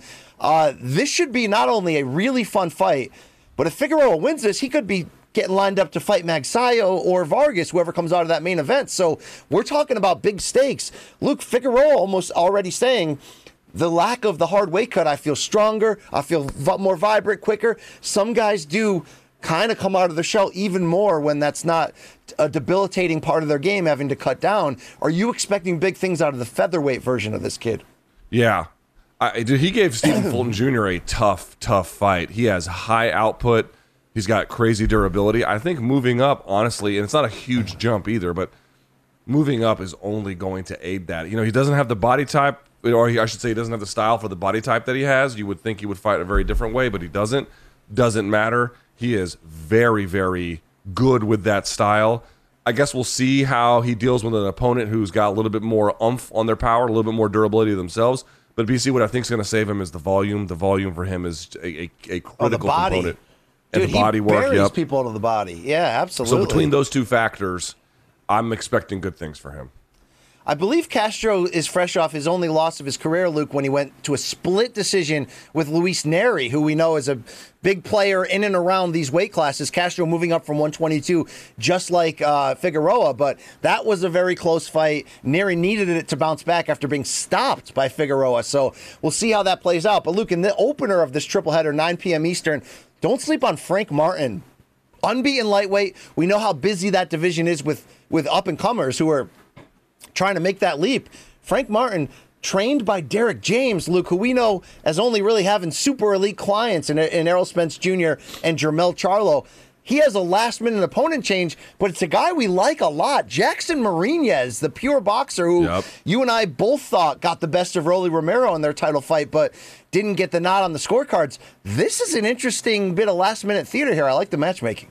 I, I like it too. Mourinho's again. I thought he got robbed. I mean, robbed is a strong word, but I did not think there was a strong scorecard for Rolly Romero. You got it. Mourinho's took it to him for the most part. Uh, good boxer, clever. For all the reasons that BC stated, this will be a fun, action-oriented opener between two good guys. I love it. Just a reminder, Showtime 9 p.m. Eastern for the triple header. The two fight preliminary card is going to be live on Showtime Sports social media channels on YouTube. Luke and I, I think that's 5:45 p.m. Eastern start time, maybe 6. I'll have to double check. Apologies on that. But Luke and I, watch party, live play by play, little fun and games. We'll we'll take you with that. A couple good fights worth tuning in for. Uh, Luke, also Saturday in the boxing realm from London on DAZN. Are you pumped at all for Derek Chisora versus Kubrat Pulev Part No, Two? no. No. Given the the trash talk and pushing and head to head between them, Dude, they've had the worst stare downs imaginable. Like one time Pulev takes off the hat, the other time they're like doing a head like wrestling contest, and they just stop and then awkwardly smile at each other. And then today Chisora came out with like a Boris Johnson mask, and Pulev and him were like five feet apart. I'm like, you guys have the wor- the, the strangest face offs at all times. I mean, I guess it's a fun fight because, by the way, Pulev has been collecting. Well, did he get paid by Triller? I don't know if he got paid, but um, in general has been kind of you know fishing around the combat sports market, let's say, for some interesting opportunities. And I think he didn't he beat Frank Mir or some shit. He beat the fuck out of someone. yeah, he beat the sh- Dan Marigliata almost got Frank Mir killed in that fight. Luke, yeah. that late So you know he can Yeah. obviously punch his lights out, and uh, you know he's a good fighter. and all that. It's a. It's not like the end of the world in terms of being a fight, but like, am I super thrilled for it? No, I'm not thrilled. For it. It could be fun and sloppy. They fought in 2016. Uh, Pulev won by split decision, but you know Del Boy Derek Chisora is on a three-fight losing skid. You know, the, lost both fights to Joseph Parker in a row. Needs a big one here uh, after getting sunned by Dillian Whyte. So. We'll see what happens. Uh, also, don't miss uh, Israel Madrimov on that co-main event. Uh, I think it's a rematch with Michel Soro at 154. That's worth watching. And uh, Felix Cash, the British prospect, also in a featured fight on the way up there. Uh, Luke, real quick on these quick hitters here. Um, Tony Kelley getting let go by the UFC after the TKO loss to Adrian Yanez, but also the very uh, well criticized comments he made about Brazilians in the corner of Angela Lee before that. Do you have a reaction to this news? I mean, that's hardly the only thing he said that was insanely racist. Uh, he, if you look on some of his Instagram stuff, he had a lot of crazy things to say there as well. It's amazing that their UFC's only getting rid of him by virtue of the fact that he lost. like, if he had won, if he was actually really good, we just have to tolerate this from now on. I, I don't know. He won wonders, but uh, Adrian Yanez or Yanez, excuse me, had the the funniest take on it. He was like, "Well, there goes my rematch." So I guess that's true. I mean, you know, yeah, I don't have much more to say about it than that. By the way, your interview with Adrian Yanez, which you can catch right now at youtube.com slash morning combat, I finally got around to it, Luke. Love his boxing IQ and and not only hair, you know, respect he has for the past, but how he's able to really work that into his game. Uh, I love the I love what he's doing right now at this at this He's, level. yeah, he's so smart. If you guys haven't seen it, I know it's long, but uh, it's really worth your time to see a young fighter this understanding of the fight game, and then clearly thinking through all of these problems. He's he's got a bright future. Yeah, also check out our room service diary sit down with uh, Josh Emmett, which really is worth your time. I know he's he's been on a lot of shows lately, but I feel like we got the deepest and best out of him, Luke. It's fun, it's also real, so check that out. Uh, indeed. Quickly, Luke, I know you don't care about Adesanya versus Chris Pratt in terms of this social media war. Pratt was on the ESPN post show, was a little critical of this topic that's still being thrown around. People upset at us even that Izzy is boring as shit and not a pound for pound best. Um, Pratt was a little negative in the in that regard. Adesanya sunned him on Twitter, but now Pratt kind of bent the knee and apologized and was like, "I shouldn't have said that." Is that going too far, Luke? Because you also made an apology this week that some people said, "What the hell are we doing in this PC environment?" Let the yeah, guy I mean, I drunk. didn't I didn't apologize because I made you know racist comments or something, and then I was like, oh, I'm my bad. Uh, you know, I was trying to, and I we also acknowledged we had some wins on Friday. We had some wins Yes. from the people in attendance, and of course MGM. But uh, you know, listen, I, I if he feels that way genuinely, then I wouldn't want to disrespect his um, sincerity and empathy for someone's situation. If it's insincere and he's just bowing to what he feels like is pressure, then of course that's ridiculous. Uh, I did not feel I didn't agree with his comments. I thought it was they were a little silly after the fight, but I didn't think they were worthy of like lashing out. But you know, Yeah. dude, it is pretty clear. I would say two things. One, Izzy appears to be taking this win almost not the fight itself, but the reaction to it almost like a loss. Like he appears like this time to be fed up with the media, fed up with some of the fans, fed up with, you know, celebrities like this weighing in on it in ways where I've not quite seen the same level of pushback that he had previously.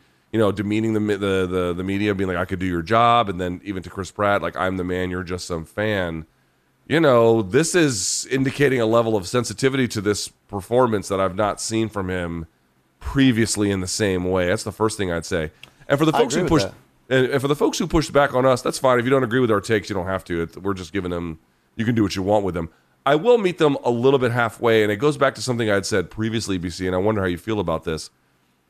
When you're when you're as good as Izzy is in that one dimension of the game, it's not one dimension, but the totality of striking, let's say, and you can lord that over your opponents. And when you're so good at it that you can do it with A, winning, and then B, not really taking hardly any damage, it's hard to get them out of that mind frame. It's like, dude, if I don't have to take damage doing this, why the fuck would I? It doesn't make. Once you reach a level of the game where you have command of it, where damage is an option, that's a hard thing to talk somebody out of. What I oh, would Oh, for say sure, though, yeah. what I would say though is in meeting these folks halfway, it does speak to again his defensive wrestling and his urgency in those positions is incredible. His takedown defense is criminally underrated. All those things are true, but there's not much of an offensive B game. There's not much of an ability to take the fight. Like if RDA can't win on the feet, he can just go right to the ground. Like it's not the B game is very strong relative to the A game. And I want to be clear, Izzy's A game is extremely strong.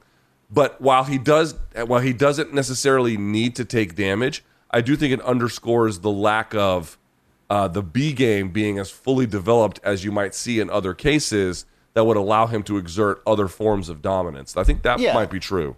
Right, and this argument's also not just black and white, and I don't mean skin color. I mean like it's not just right or wrong. There's gray areas. Like, eh, the, again, look, I don't think it's boring what he's doing. I think he's still pressing forward. I think he's still like again. I think he's putting all the pressure on the opponent. Will that affect a, a level of pay per view buys and, and global stardom? Yes, but I don't think it's boring to watch, especially when he's in there with guys like Cannonier, who I thought could have won that fight, but ultimately made the decision not to take the big chances. That's like a, you know.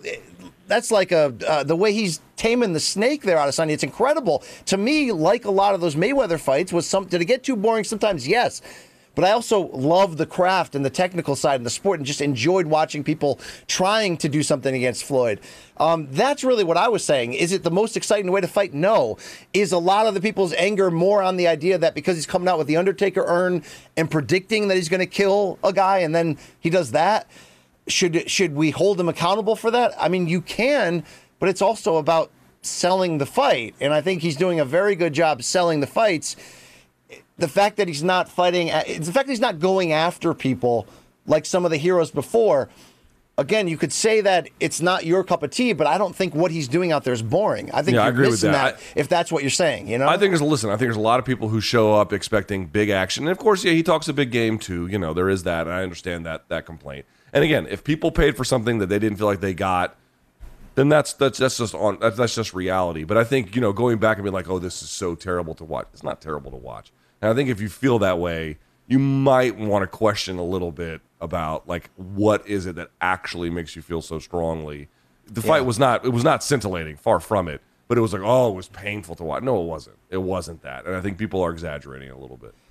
like Luke, it, remember the narrative after, rightfully so, by the way, the narrative after Pacquiao Mayweather was like, oh shit, that sucked. And because it sucked in comparison to the expectations, it sucked having to wait so long. It sucked in some ways that Pacquiao didn't go for broke when he was actually pretty damn close on the sc- on the scorecards, all things considered, at, at one point in the second half of that fight. Um, but I still really enjoyed that fight from a technical standpoint.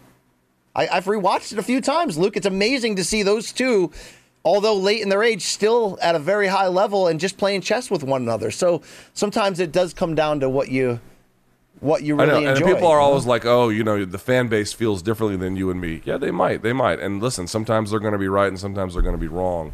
But like when people were complaining about Mayweather Pacquiao, it's like, dude, that was the ultimate event for yes, hardcore fans. But it was the ultimate event for casuals too. You got to forgive me. I, when hardcore fans disagree with me, I will absolutely listen to them. I got to tell you, when casual fans disagree, I don't give a fuck. I don't care what their opinion is. And there's a lot of casuals out there being like, "Oh, Izzy's boring." And there's hardcore ones too, to be clear. Yeah. But like the yeah, casuals, that's like get the fuck. I don't. Their their their assessment of the fight game is irrelevant to me. Uh, quickly, Luke, again, Felice Herrig telling MMA Fighting that she's making, quote, ridiculous money from OnlyFans and thanks the platform for not having to make desperate decisions to come back and accept fights. She did just accept a fight with BKFC, which which could look desperate, but she claims, Luke, that she is using that to try to use their connection with uh, the FITE app and try to get legitimate boxing matches, maybe through like uh, uh, Triller or whatever. So uh, I don't know. There's a little bit of a mixed message. Here's a question. Here's a question for you. Serious question. I know we joke about this, but it's actually worth thinking about for just a second. If pay in MMA was better, like to the point where you know whatever it ends up being, but it would be like that's about that's about as much as favorable regulation in a competitive market's going to get you. Like you've maxed out whatever it is for the various levels. Would female fighters, and I, I get some men do it too, but like we largely know about it through female fighters. Would they still use OnlyFans to make money because your argument can be like, oh well, if they made more from fighting, they wouldn't need OnlyFans. But I actually wonder that if they made a lot from fighting and whatnot, would they just still use OnlyFans to make even more money than they ordinarily do? Like, wh- what role would OnlyFans play in a marketplace where pay was fair? I guess is what This I'm is a very fair question. So I want to ask you because people assume I'm the hair club president, but I'm I'm not an OnlyFans client, despite what you may be thinking, Luke. Um, is it only a platform for nude, semi-nude, sexual, you know, uh, or you know, it's pics that you know what I'm talking about? Is it only for that? Even if it's not fully nude, there's there's a way you can probably still market that. Or is it also like, here's my lifestyle. Oh, I'm going to give you a couple minute rant on this. Or is it o- literally only nude and semi nude pics? I think they used to be able to do banging on there, and I think OnlyFans boy. cut down on that. But okay, at least they have standards, Luke. All right, yeah, Yeah, I was gonna uh, say but if it's I a way to can do a lot control your there. own narrative in a way, then I get it. Like to have control, like you know. But if it's not, some would probably still do it. But should they, Luke? I mean, should they? should they is a different word. The question is, will they? Because if the if the economic incentives are that high, like, why wouldn't you? Honestly, Yeah, yeah. you're not going to be able to make that money when you're 50. I can tell you that. You know, might as well get it now. Oh yeah. Well, I mean, what if you got an offer to, sh- to show yourself on Only Pipes, and they said they said they would never have to reveal your face. So you know, if people could guess your navel tattoo and they see it there, they could they might think it's you. Like, would you take that chance? How much money a month we talking? Uh, double what you pay for childcare. Oh, that's a lot of money. Yeah. Um, no, no, but like I could be bought. Oh Could be bought. God. I would never show on Only Pipes, Luke. Okay, never, and don't don't show me anything in my DMs either. All right. Also, Luke, uh, Eddie Hearn saying he wants to make Jesse Bam Rodriguez versus Chocolatito. You in? Oh shit balls. Yeah, who isn't into that, BC? Who who is I the dumbass who is not into that? I like the sex. Uh, Luke, also, Vasily Lomachenko has, uh, through Todd duBoef of Top Rank, has told ESPN that Lomachenko is seeking an October return and that he's going to exit the Ukraine conflict with Russia and get back into his career. No talk of a date, opponent, or venue. But Shakur Stevenson, my guy, was on the Brian Custer Last Stand podcast, and he said, "quote Me versus Lomachenko is the fight that needs to happen." And he says, "I feel like we are the two best technical fighters in the sport, technique and skills. I feel like him and me are on that kind of level. So I feel like that's a fight that needs to happen someday." Luke, that shit would get me. Uh, you talk about a phoner. I would need an Only Pipes account to show you how excited I would be at that fight.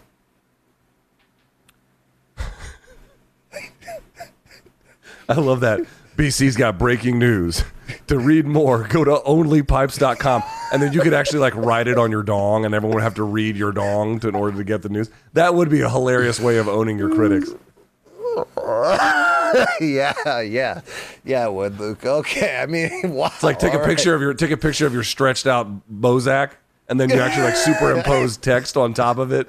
That'd be that'd be hilarious. That'd I mean, it'd be it'd be uh, wow. It'd be uh, it'd be on brand. That's for sure. On the Uh, three year but- anniversary of the show, we are still talking about each other's satchel. I just want to point that out. We really yeah. are awful.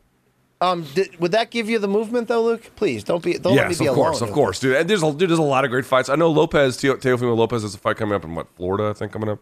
Um, but we'll see what happens with him. But yes, of course, dude. Stevenson is, you know, of, of- there's been a few guys that you told me were like the guys to pay attention to. One was Devin Haney and one was Shakur Stevenson. And of those two, Shakur Stevenson looks to me like he might be kicking people's asses for a long time. A fight against I mean, dude, would he worth- beat? Would he beat Loma at 135? I don't know. I, I That'd don't be know. so. Oh God, that'd be great. right? Damn. Exactly. Give me that. At a bare right. minimum, you know this. Loma would test it. At a bare minimum, Loma would test Oh yeah, it. You know. that guy. Oh yeah, he would. All right, Luke. Uh, we get tested each week when we do this live show, and a lot of the shit we say ends up being, in fact, not Yeah. right at all. Flatly untrue.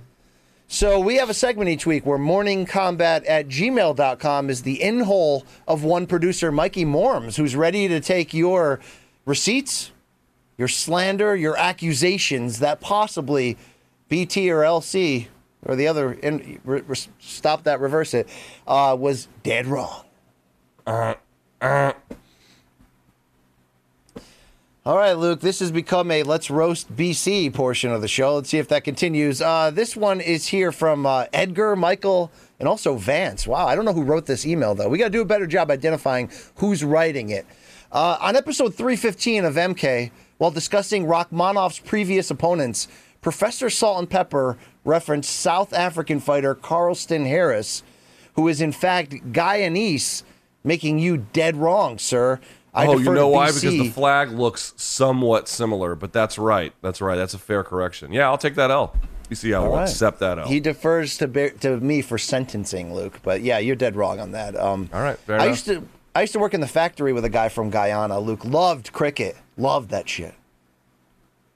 Dude, I gotta tell you, if, this, if they're not speaking Portuguese or Spanish on uh, South America, I am. eh, Even then, I'm probably woefully ignorant. But if they're not doing those things, I am like amazingly ignorant about it. Unfortunately, so Okay. I should. well, I should you know that more. that game I played with you a couple weeks ago. Like, if I'm gonna, I want to reinvent myself in the UK, and I know I'm Welsh. I know it, Luke. Even though I got a Scottish name and I'm one eighth Irish, I know I'd be, I'd, I'd fit in in Wales, bro. Me and the Calzaghes, man, we would tear that place up. What's the South American home for BC? What country and their people match up with my idiosyncrasies and philosophy and culture? That's a dude, bitch. You ain't like any of them. Yo, I bet you I could fit in in some circles of Paraguay. I'm telling you this, okay? I don't know shit about Paraguay. I know a- very little about Paraguay, but like, oh, you know what? They're pretty tolerant in uh, Uruguay. Um, like, like I've heard good things about Montevideo. I've heard good things like there's weed that's legal down there, and that's pretty great. The Okay, um, maybe you could fit in Argentina. The Argentines are wildly racist. You could do that. You always say that. You know what I know about Argentina? That they're badasses in the boxing ring, Luke. And they get jail tats all over them. They just cover themselves in jail tats and then they box the shit. They're basically this is hard to understand for someone, and I've never been to Argentina, so it's not like I'm some expert. But everyone from South America tells me this. The Argentines basically consider themselves Europeans who just happen to live in uh, Yeah. in South America, which there is obviously a great degree of truth to that, but not entirely. Um, it's Think it's Ginobili, right? G- Ginobili looks Italian, Luke, right? He does. And dude, look at Leo Messi. Look at a lot of those guys. But then, you know, there's a lot of them that don't look anything like that. And, uh, you know, their economy is a mess. I've heard, I, I one of my, like, go-to places, like, on the map where I really want to go is Buenos Aires. I really, I really, uh, Buenos Aires. I, I really want to go. Yeah, but, thank uh, you. But, um, but they are, you know, I'll never forget. And every, every, I had so many people from South America be like, dude, that's just how we talked on here. Yes, y'all are racist as shit in South America, all parts of it. But when I saw those Argentine dudes summon the help at the pool, by the way, all the help is always like the, the class divisions in, in South America are crazy. Summon him by his race. And then people tried to excuse that. I'm like, if you think that is normal or it's normal in your country, it's because your country is racist as shit. I hope everybody understands Wow. that. Okay? Yeah, you Wow. don't summon people who are working and working class people to help you by noting their race. That's not acceptable. Bi- Big words from a big man here, the son of the American national himself, Luke Dude, Thomas. they, Yes. they try to normalize, oh, it's just how we talk down here. Yes, because y'all are racist as fuck. That's why. That's why. Luke, do you have a? I don't know your middle name. Is it like it probably? It's probably like presidential. It's probably like Luke, like Luke Roosevelt Thomas or something like that, right? yes, Luke Roosevelt Thomas. That's right. That's. I'm to go with that from now on. What is your What is your middle name, Luke? I'm not telling you, motherfucker. Oh, okay. Wow, wow. It's like not like I asked for your only pipes password. I mean, come on, Luke. Seriously, here, bro. Right? Damn. I guess. I guess we'll keep going. All right. This one's from Only Harry. Pipes password. Don't know if it's uh, dirty Harry. Harry Colon. Uh, in the latest episode, BC managed to dead wrong himself twice in less than five minutes. Around the one hour 45 mark, he referenced the double knockdown in Rocky 3. Did I? Because that's a bad dead wrong. That was, of course, in the Apollo Creed rematch, which was Rocky 2. Very noted. The, the final fight scene, amazing. A few minutes later, while discussing Aisha, BC named the members of Another Bad Creation as Chris Rock, Red, Dave Rowe. Either you fell off the wagon and had a gas station hot dog in your mouth, or you simply forgot that it's Mark, not Rock. Okay. Yeah, right? That I could guess why my 90s brain would say Chris Rock, Red, but it's Chris Mark, Red, Dave Rowe. That's fair. By the way, at was- what point are we allowed to say that like not everything about Rocky is great? Like the first movie is amazing. Oh, don't do this Hold on, hold on. Let, let me finish. You did, I haven't. I haven't. I haven't even. I haven't even. I haven't even finished my point. I mean, I haven't even argued what I'm trying to argue. Rocky Oh, Two is great. Rocky Two is great. Rocky Three I liked a lot. But come on, everything after that is kind of some bullshit for the most part, right? Rocky Four's the best one, dude. Come on. Fuck. I mean, what's wrong with you? Rocky Four Is is the were- Rocky Four is better than Rocky.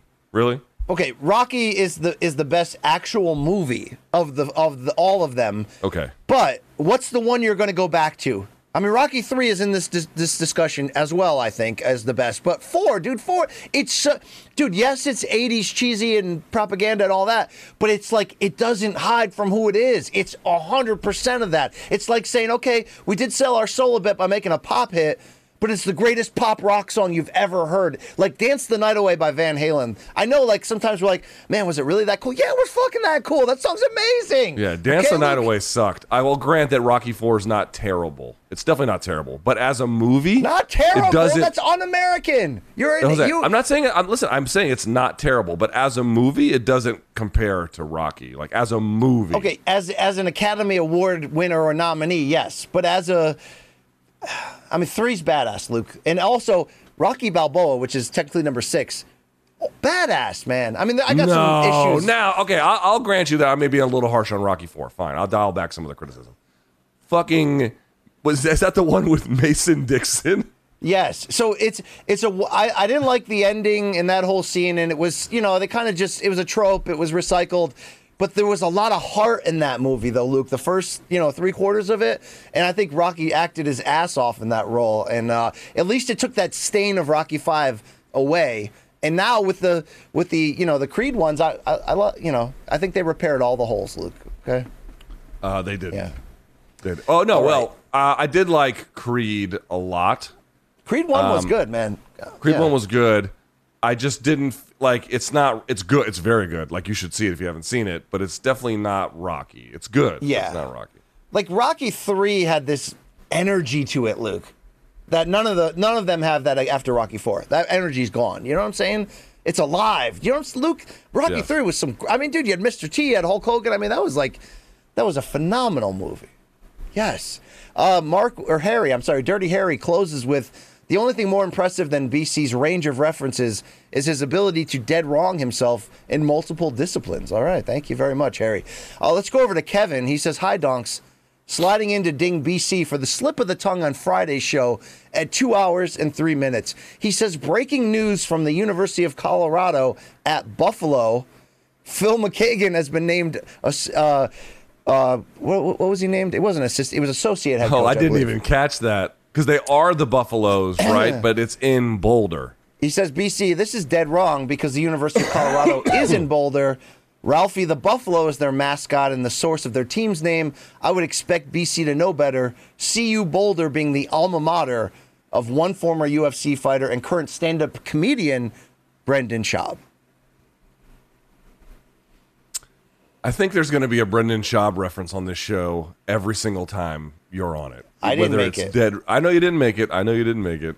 But Kevin, it- I accept you're, you're, you're dead wrong if I said at Buffalo. Yeah, yeah, I probably said it. I'm an asshole, okay? But shout out to Phil McKagan just the same, yes, okay? shout out, shouts to Coach Phil. He's out there doing big things. Do you think Coach Phil uh, like lumbered around pipe at, at the University of Maine, Luke? I mean, they don't they don't know athletes like him up in, up in that state. The women they don't you know they weren't prepared for that. You know. He's probably he was definitely a plumber. You know what I'm saying. Up in his time there. All right, uh, this is from Kay and Michael on Monday's episode 316 at one hour and eight minutes. BC says he told Luke in 2018 on the MMA beat that Woodley would KO Till as an example of when he predicted something right.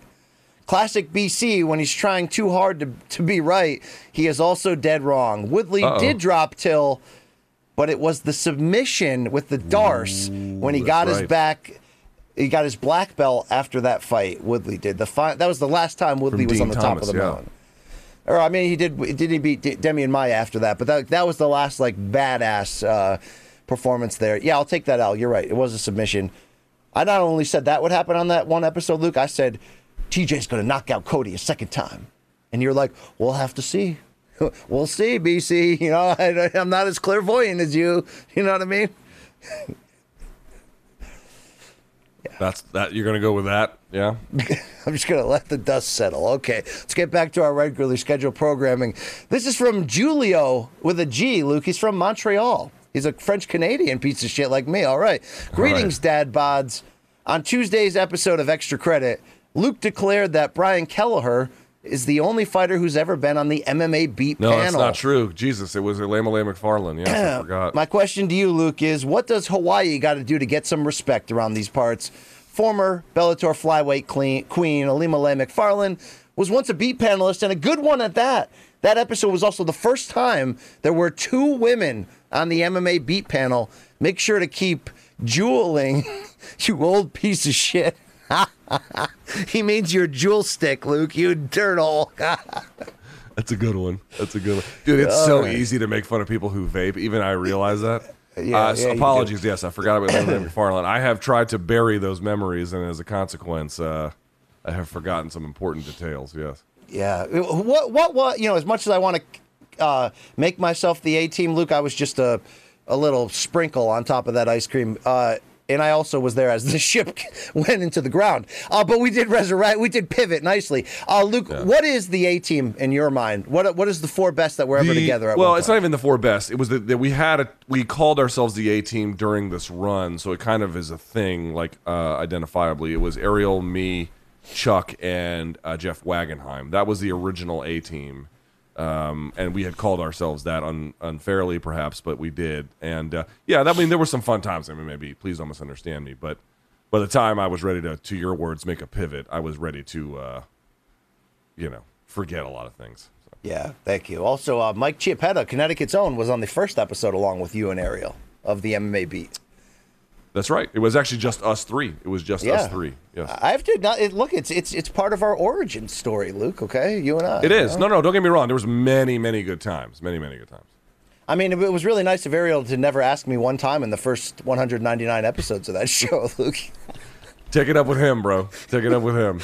No, I wasn't covering MMA for most of that. All right, I was behind the scenes, Luke, as an editor. Nobody cares about you when you're an editor. Uh, this is from Mike, dear Luke and BC. Just thought I'd let you know that BC was dead wrong. At an hour and 28 seconds of Saturday's instant reaction show, when he said that Alex Pereira has had three challenges, referring to three UFC fights, and that he passed all of them via stoppage. This is not true. Despite badly wobbling Bruno Silva in round three of their fight, Pereira did not get the KO.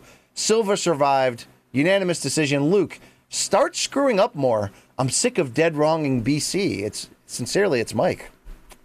Okay, okay, Mike. You're, so, so you got me. You know, Did you that make? did you do the Izzy homework and go back and watch the first two fights? No, not yet. Now I'm waiting for them to fight each other first, Luke. They, I gotta get, They- get they- to that. it turns build. out they have. It turns out they have. What you and I should do is rewatch them together on like an MK thing. I love that idea. I Yeah. love that idea. That's a great idea, BC. Got, we should do I got that. a lot of them, Luke. You know, part of this show's you know fabric is my my prints, my my toe prints. Is that, so, is- so after this show, are you going to go and uh, if you want to see Luke and BC relive the action between Izzy and Pereira one and two, meet us on the MK Only Pipes account where you can see that and much more. dude, MK only pipes would be lit, dude. That would be wow, wow. Yeah, It would just it would just be Phil doing all the weird things Phil does. You know what I'm saying? Yo, Filthy Phil would be great on that site. I'd never watch any of his content, though. It'd be so gross. Okay. Uh, this one's from uh, Faizan. Afternoon from England, donks. I expect it more from BC, but both of you low T zeros have displayed your lack of geographic knowledge in previous weeks with deficient knowledge of Wales, Scotland, Azerbaijan, Uzbekistan, etc. Some of 14 that some of that wasn't geography, it was flag associated content. But yes, it's in general a fair criticism. But at 1426 of the Jon Jones High Court episode, BC says that Khabib beat Dustin in Saudi Arabia. well, BC, I know you think that all countries in that region are the same, so whatever. But the fight was in Fight Island, Abu Dhabi, which is in the UAE. You foggy brained, imminent liver failing having buffoon. Uh, love you guys, though. Keep up the good work. Literal day one fan. It's Fazan from Wilmslow, England. Current residents of my town being Tyson Fury and Cristiano Ronaldo. Wow, Luke. Wow. Wow. Shout out to I bet he doesn't live as nicely as either though. You know No, no, he doesn't. No, he doesn't. Um, yeah, Luke, I, I did butcher that, but you know, I was I wasn't really all that with it when we filmed that episode. To tell you the truth, I'm told. I've been to Saudi Arabia as a kid, but I must have been like less than two because I have no memories of it. So Did you go for a golf tournament uh, co co-hosted by Phil Mickelson as he just puts all that blood money in his armpit, Luke? no, no. My dad had a. I wouldn't call it. I don't know if it's even noble is the word anymore, but uh, my dad was working for the State Department at the time. So working with his pipe, probably Luke, to bring water to the to the fine folks of Saudi Arabia. Yes, thank you. All right. Uh, wow, that's a hard no sell. Come on, I love Robert are they Thomas. thirsty? Oh, because it's like desert there. Is that what you're saying? I mean, I'm not saying that I, I, I am not saying I always get you off the right exit, but I do get you. I do, you know, yeah, okay. Uh, finally, Luke, you know Telvin Kipapa, right? Our, our fan from Hawaii. yes. He says, Aloha, guys. On episode 319 at 109, into the video, you guys said Kimbo Slice versus Seth Petruzelli was an Elite XC event on Showtime, but it was actually an event on CBS, which led to the promotion oh my God, folding. I forgot about that. It actually was the the end. It was the end of the end. Yeah. Yes, it All was the, good, the, the the tent the tent flaps came up after that. Yeah. Uh, all good. P.S. Luke, keep drinking the way you be drinking could lead you to becoming governor of Hawaii. Y'all have a good one. Aloha. Thank Dude, that you, whole oh my god! That first of all, it's a great zing, but I got to tell you that whole thing about him running for governor is just. I find it Yeah. mostly depressing, to be honest with Yeah. you. Yeah, I'm with you. I'm with you on that. Uh, morningcombat at gmail.com. We'll get you fan subs on Wednesday. Dead wrong. I will say one thing about these dead wrongs that people fail to appreciate that we have to feel it because we obviously we say stupid shit and then people call us out on it. Our audience is very international, and so we can't get away. I mean, we still are, but we can't. Fu- I'll say this: we can't fully get away with being some ignorant Americans who can just say whatever they want, and it's like you know, oh, uh, you know, whenever I go to a place, I expect them to speak English and all that bullshit. We, th- our audience won't let us do that. They're, it's a worldly audience, and they, they they take us to task. But even though I respect our worldly audience, if I go to your place and your toilet is a hole in the floor, I'm not going to have good things to say about your place, Luke. You know what? I, I would like to say that's unfair, but I have traveled to these places and I have also found that unpleasant, and so I'm gonna I'm gonna co-sign on that. Thank you. Thank you. I mean, can you put a, a seat on it at least or uh, something? Dude, I mean, come I on. I told you. I told you in the middle of fucking Istanbul, this guy was charging one lira to tear pages out of a phone book to go wipe your rear end, and I was like, no. Don't get me wrong. Like there was a lot of like most places in Istanbul Yeah. are not like this, but like in the old quarter where you know, these places have been around for centuries or whatever. Like in the new places like Besiktas and whatever, it was fine. But in some of the old quarters, bro, nope, nope, not gonna say nice things about that. Nope, Nope, sorry, sorry. not gonna do that. If you want me to visit your country, do a live MK in your city, if we do WWF in your house, MK style, you better not have just a hole in Is- the floor. Istanbul's cool though. It's cool. Istanbul's cool. All right. All right. I, I had another good joke cooking, but I, think I lost it, Luke. It's not Was it It's never gonna come back. Constantinople? You were doing Echo and the Bunnymen or some shit? Uh, no, no, it wasn't. I forgot what we were even talking about, Luke. But uh, I think it's time to wrap this shit up anyway. Here's a nice reminder, though. MorningCombat.store right now through Monday, 20% off Yes. everything, okay? We want you, if you've been holding out, saying, oh, I want to support these guys, but I don't know. Now's your time. We got international flat rate shipping. We got a lot of good stuff going on. Tell, tell RJ that we sent you directly. MorningCombat.store. Get your 20%. Look good the summer, the winter, whatever you're into, okay? We got winter, we got all that shit. So uh, check that out. You know about Showtime.com. You know Championship Boxing is back, 9 p.m. Eastern on Saturday. Bellator will be lingering right around the corner from that. And you can only get it by going to Showtime.com for your 30 days for free right now. It's the easiest way to get it, is really what I'm saying. You want it for free? Try it out. Take a test drive, okay? You know what I'm saying? Like, you don't have to abstain until marriage. Take the test drive and bang, Showtime. And if you're not going to pound sand at the end, you're probably going to get off and like it. You know what I mean, Luke? There's a lot of statements you're making there, and I couldn't follow half of them. Okay, there you go. Follow me to unemployment. My name is BC. Uh, thank you. Uh, anything else, Luke? You got anything else for the? Uh, I'm going to do my live chat. I didn't do it yesterday because I was tired as balls, but I'm feeling a lot better today. So today at 3 p.m., 3 p.m. East Coast time, so in about two hours, I am going to do my live chat. You can check that out, youtube.com slash Luke Thomas. Uh, make sure to bring your rubles and lira for that super chat, Luke. That can get you right to the front of the line. You're you're so bitter about that. I'm still paying off that office disaster that I have to do. So they're very critical to that. Believe me. Luke, in hindsight, what went wrong with the office? The the the idea to get a everything about the concept of it was correct. It was the execution and the lack of because they, they- when you tour these places, you don't you don't get. we didn't tour it with equipment, and I just wasn't thinking straight. It would just need a lot of sound treatment that would be too difficult to do for the amount of effort that would go into it. Also, like um, I'm gonna like my wife's brother-in-law was living with us, but now he's moving to Miami. He actually bought a place down there, so now I'm gonna have downstairs, uh, like the whole area down there, which is fully carpeted, by the way, which is great for sound. Like it just doesn't that that money. If I had it to go to an office where I could sound treat it properly, it would make a lot of sense. But it doesn't make sense for it in the current conditions. So, right idea, bad. e, As we say in the Marine Corps, um, good initiative, bad judgment. So Yeah. Semper Fi, never die. Uh, it, it goes without saying that Uncle Pepe broke in that basement once or twice, Luke. What? Uh, Pepe, basement, libido. You can do the math. I think you're just making a dumb joke. Can we go? Can we go? That guy, I mean, I mean, talk about only, but all right. Sorry, Luke, that'll be it. Luke, did you ever use a bidet? That's what I was going to ask you earlier. I had a whole bit. Have up, I ever used bits. one in my life? Yes. Yes. Is, did you like it? Takes some getting used to. Okay. Takes some getting used to. Yeah. So does a prostate exam, Luke. All right, there Let me we just go. say this: Um, you, you see, you're you're not thinking of the middle ground.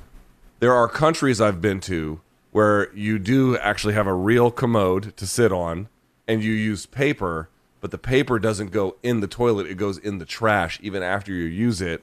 Even that is pretty trifling. I gotta say, that's trifling. God, this, this is wow. All right, uh, that's it for our show this week. Uh, enjoy the fights this weekend. Uh, Luke, I got some time issues next week. I'm not sure what next week's going to look like, but I'll, Yeah. if, if you want to, if you want me, I'll be there. All right. We'll figure something out. Yeah, well, I mean, we'll make we'll make magic happen. Uh, if you want to see us on the road live, a, a way to maybe make that happen, vote for us. Podcast awards called the People's Choice Podcast uh, group. There, Luke. If we can, fl- can we put that thing on one more time? Jesus, can we end the show for Best male hosted show, best sports podcast. Can we put that lower that thing with the? Uh, um, all right, we don't have a lower for that. Okay, uh, check it out on our YouTube uh, description, top of the sentence. You click on that, you vote for it. Luke, I don't, I, dude. You think I want to end this show properly, Luke? Why don't we just go? All right, for uh, Long Island Luke and Gaff on the ones and twos. That's Luke Thomas right there. I'm Brian Campbell. May all of your ex lovers stay satisfied.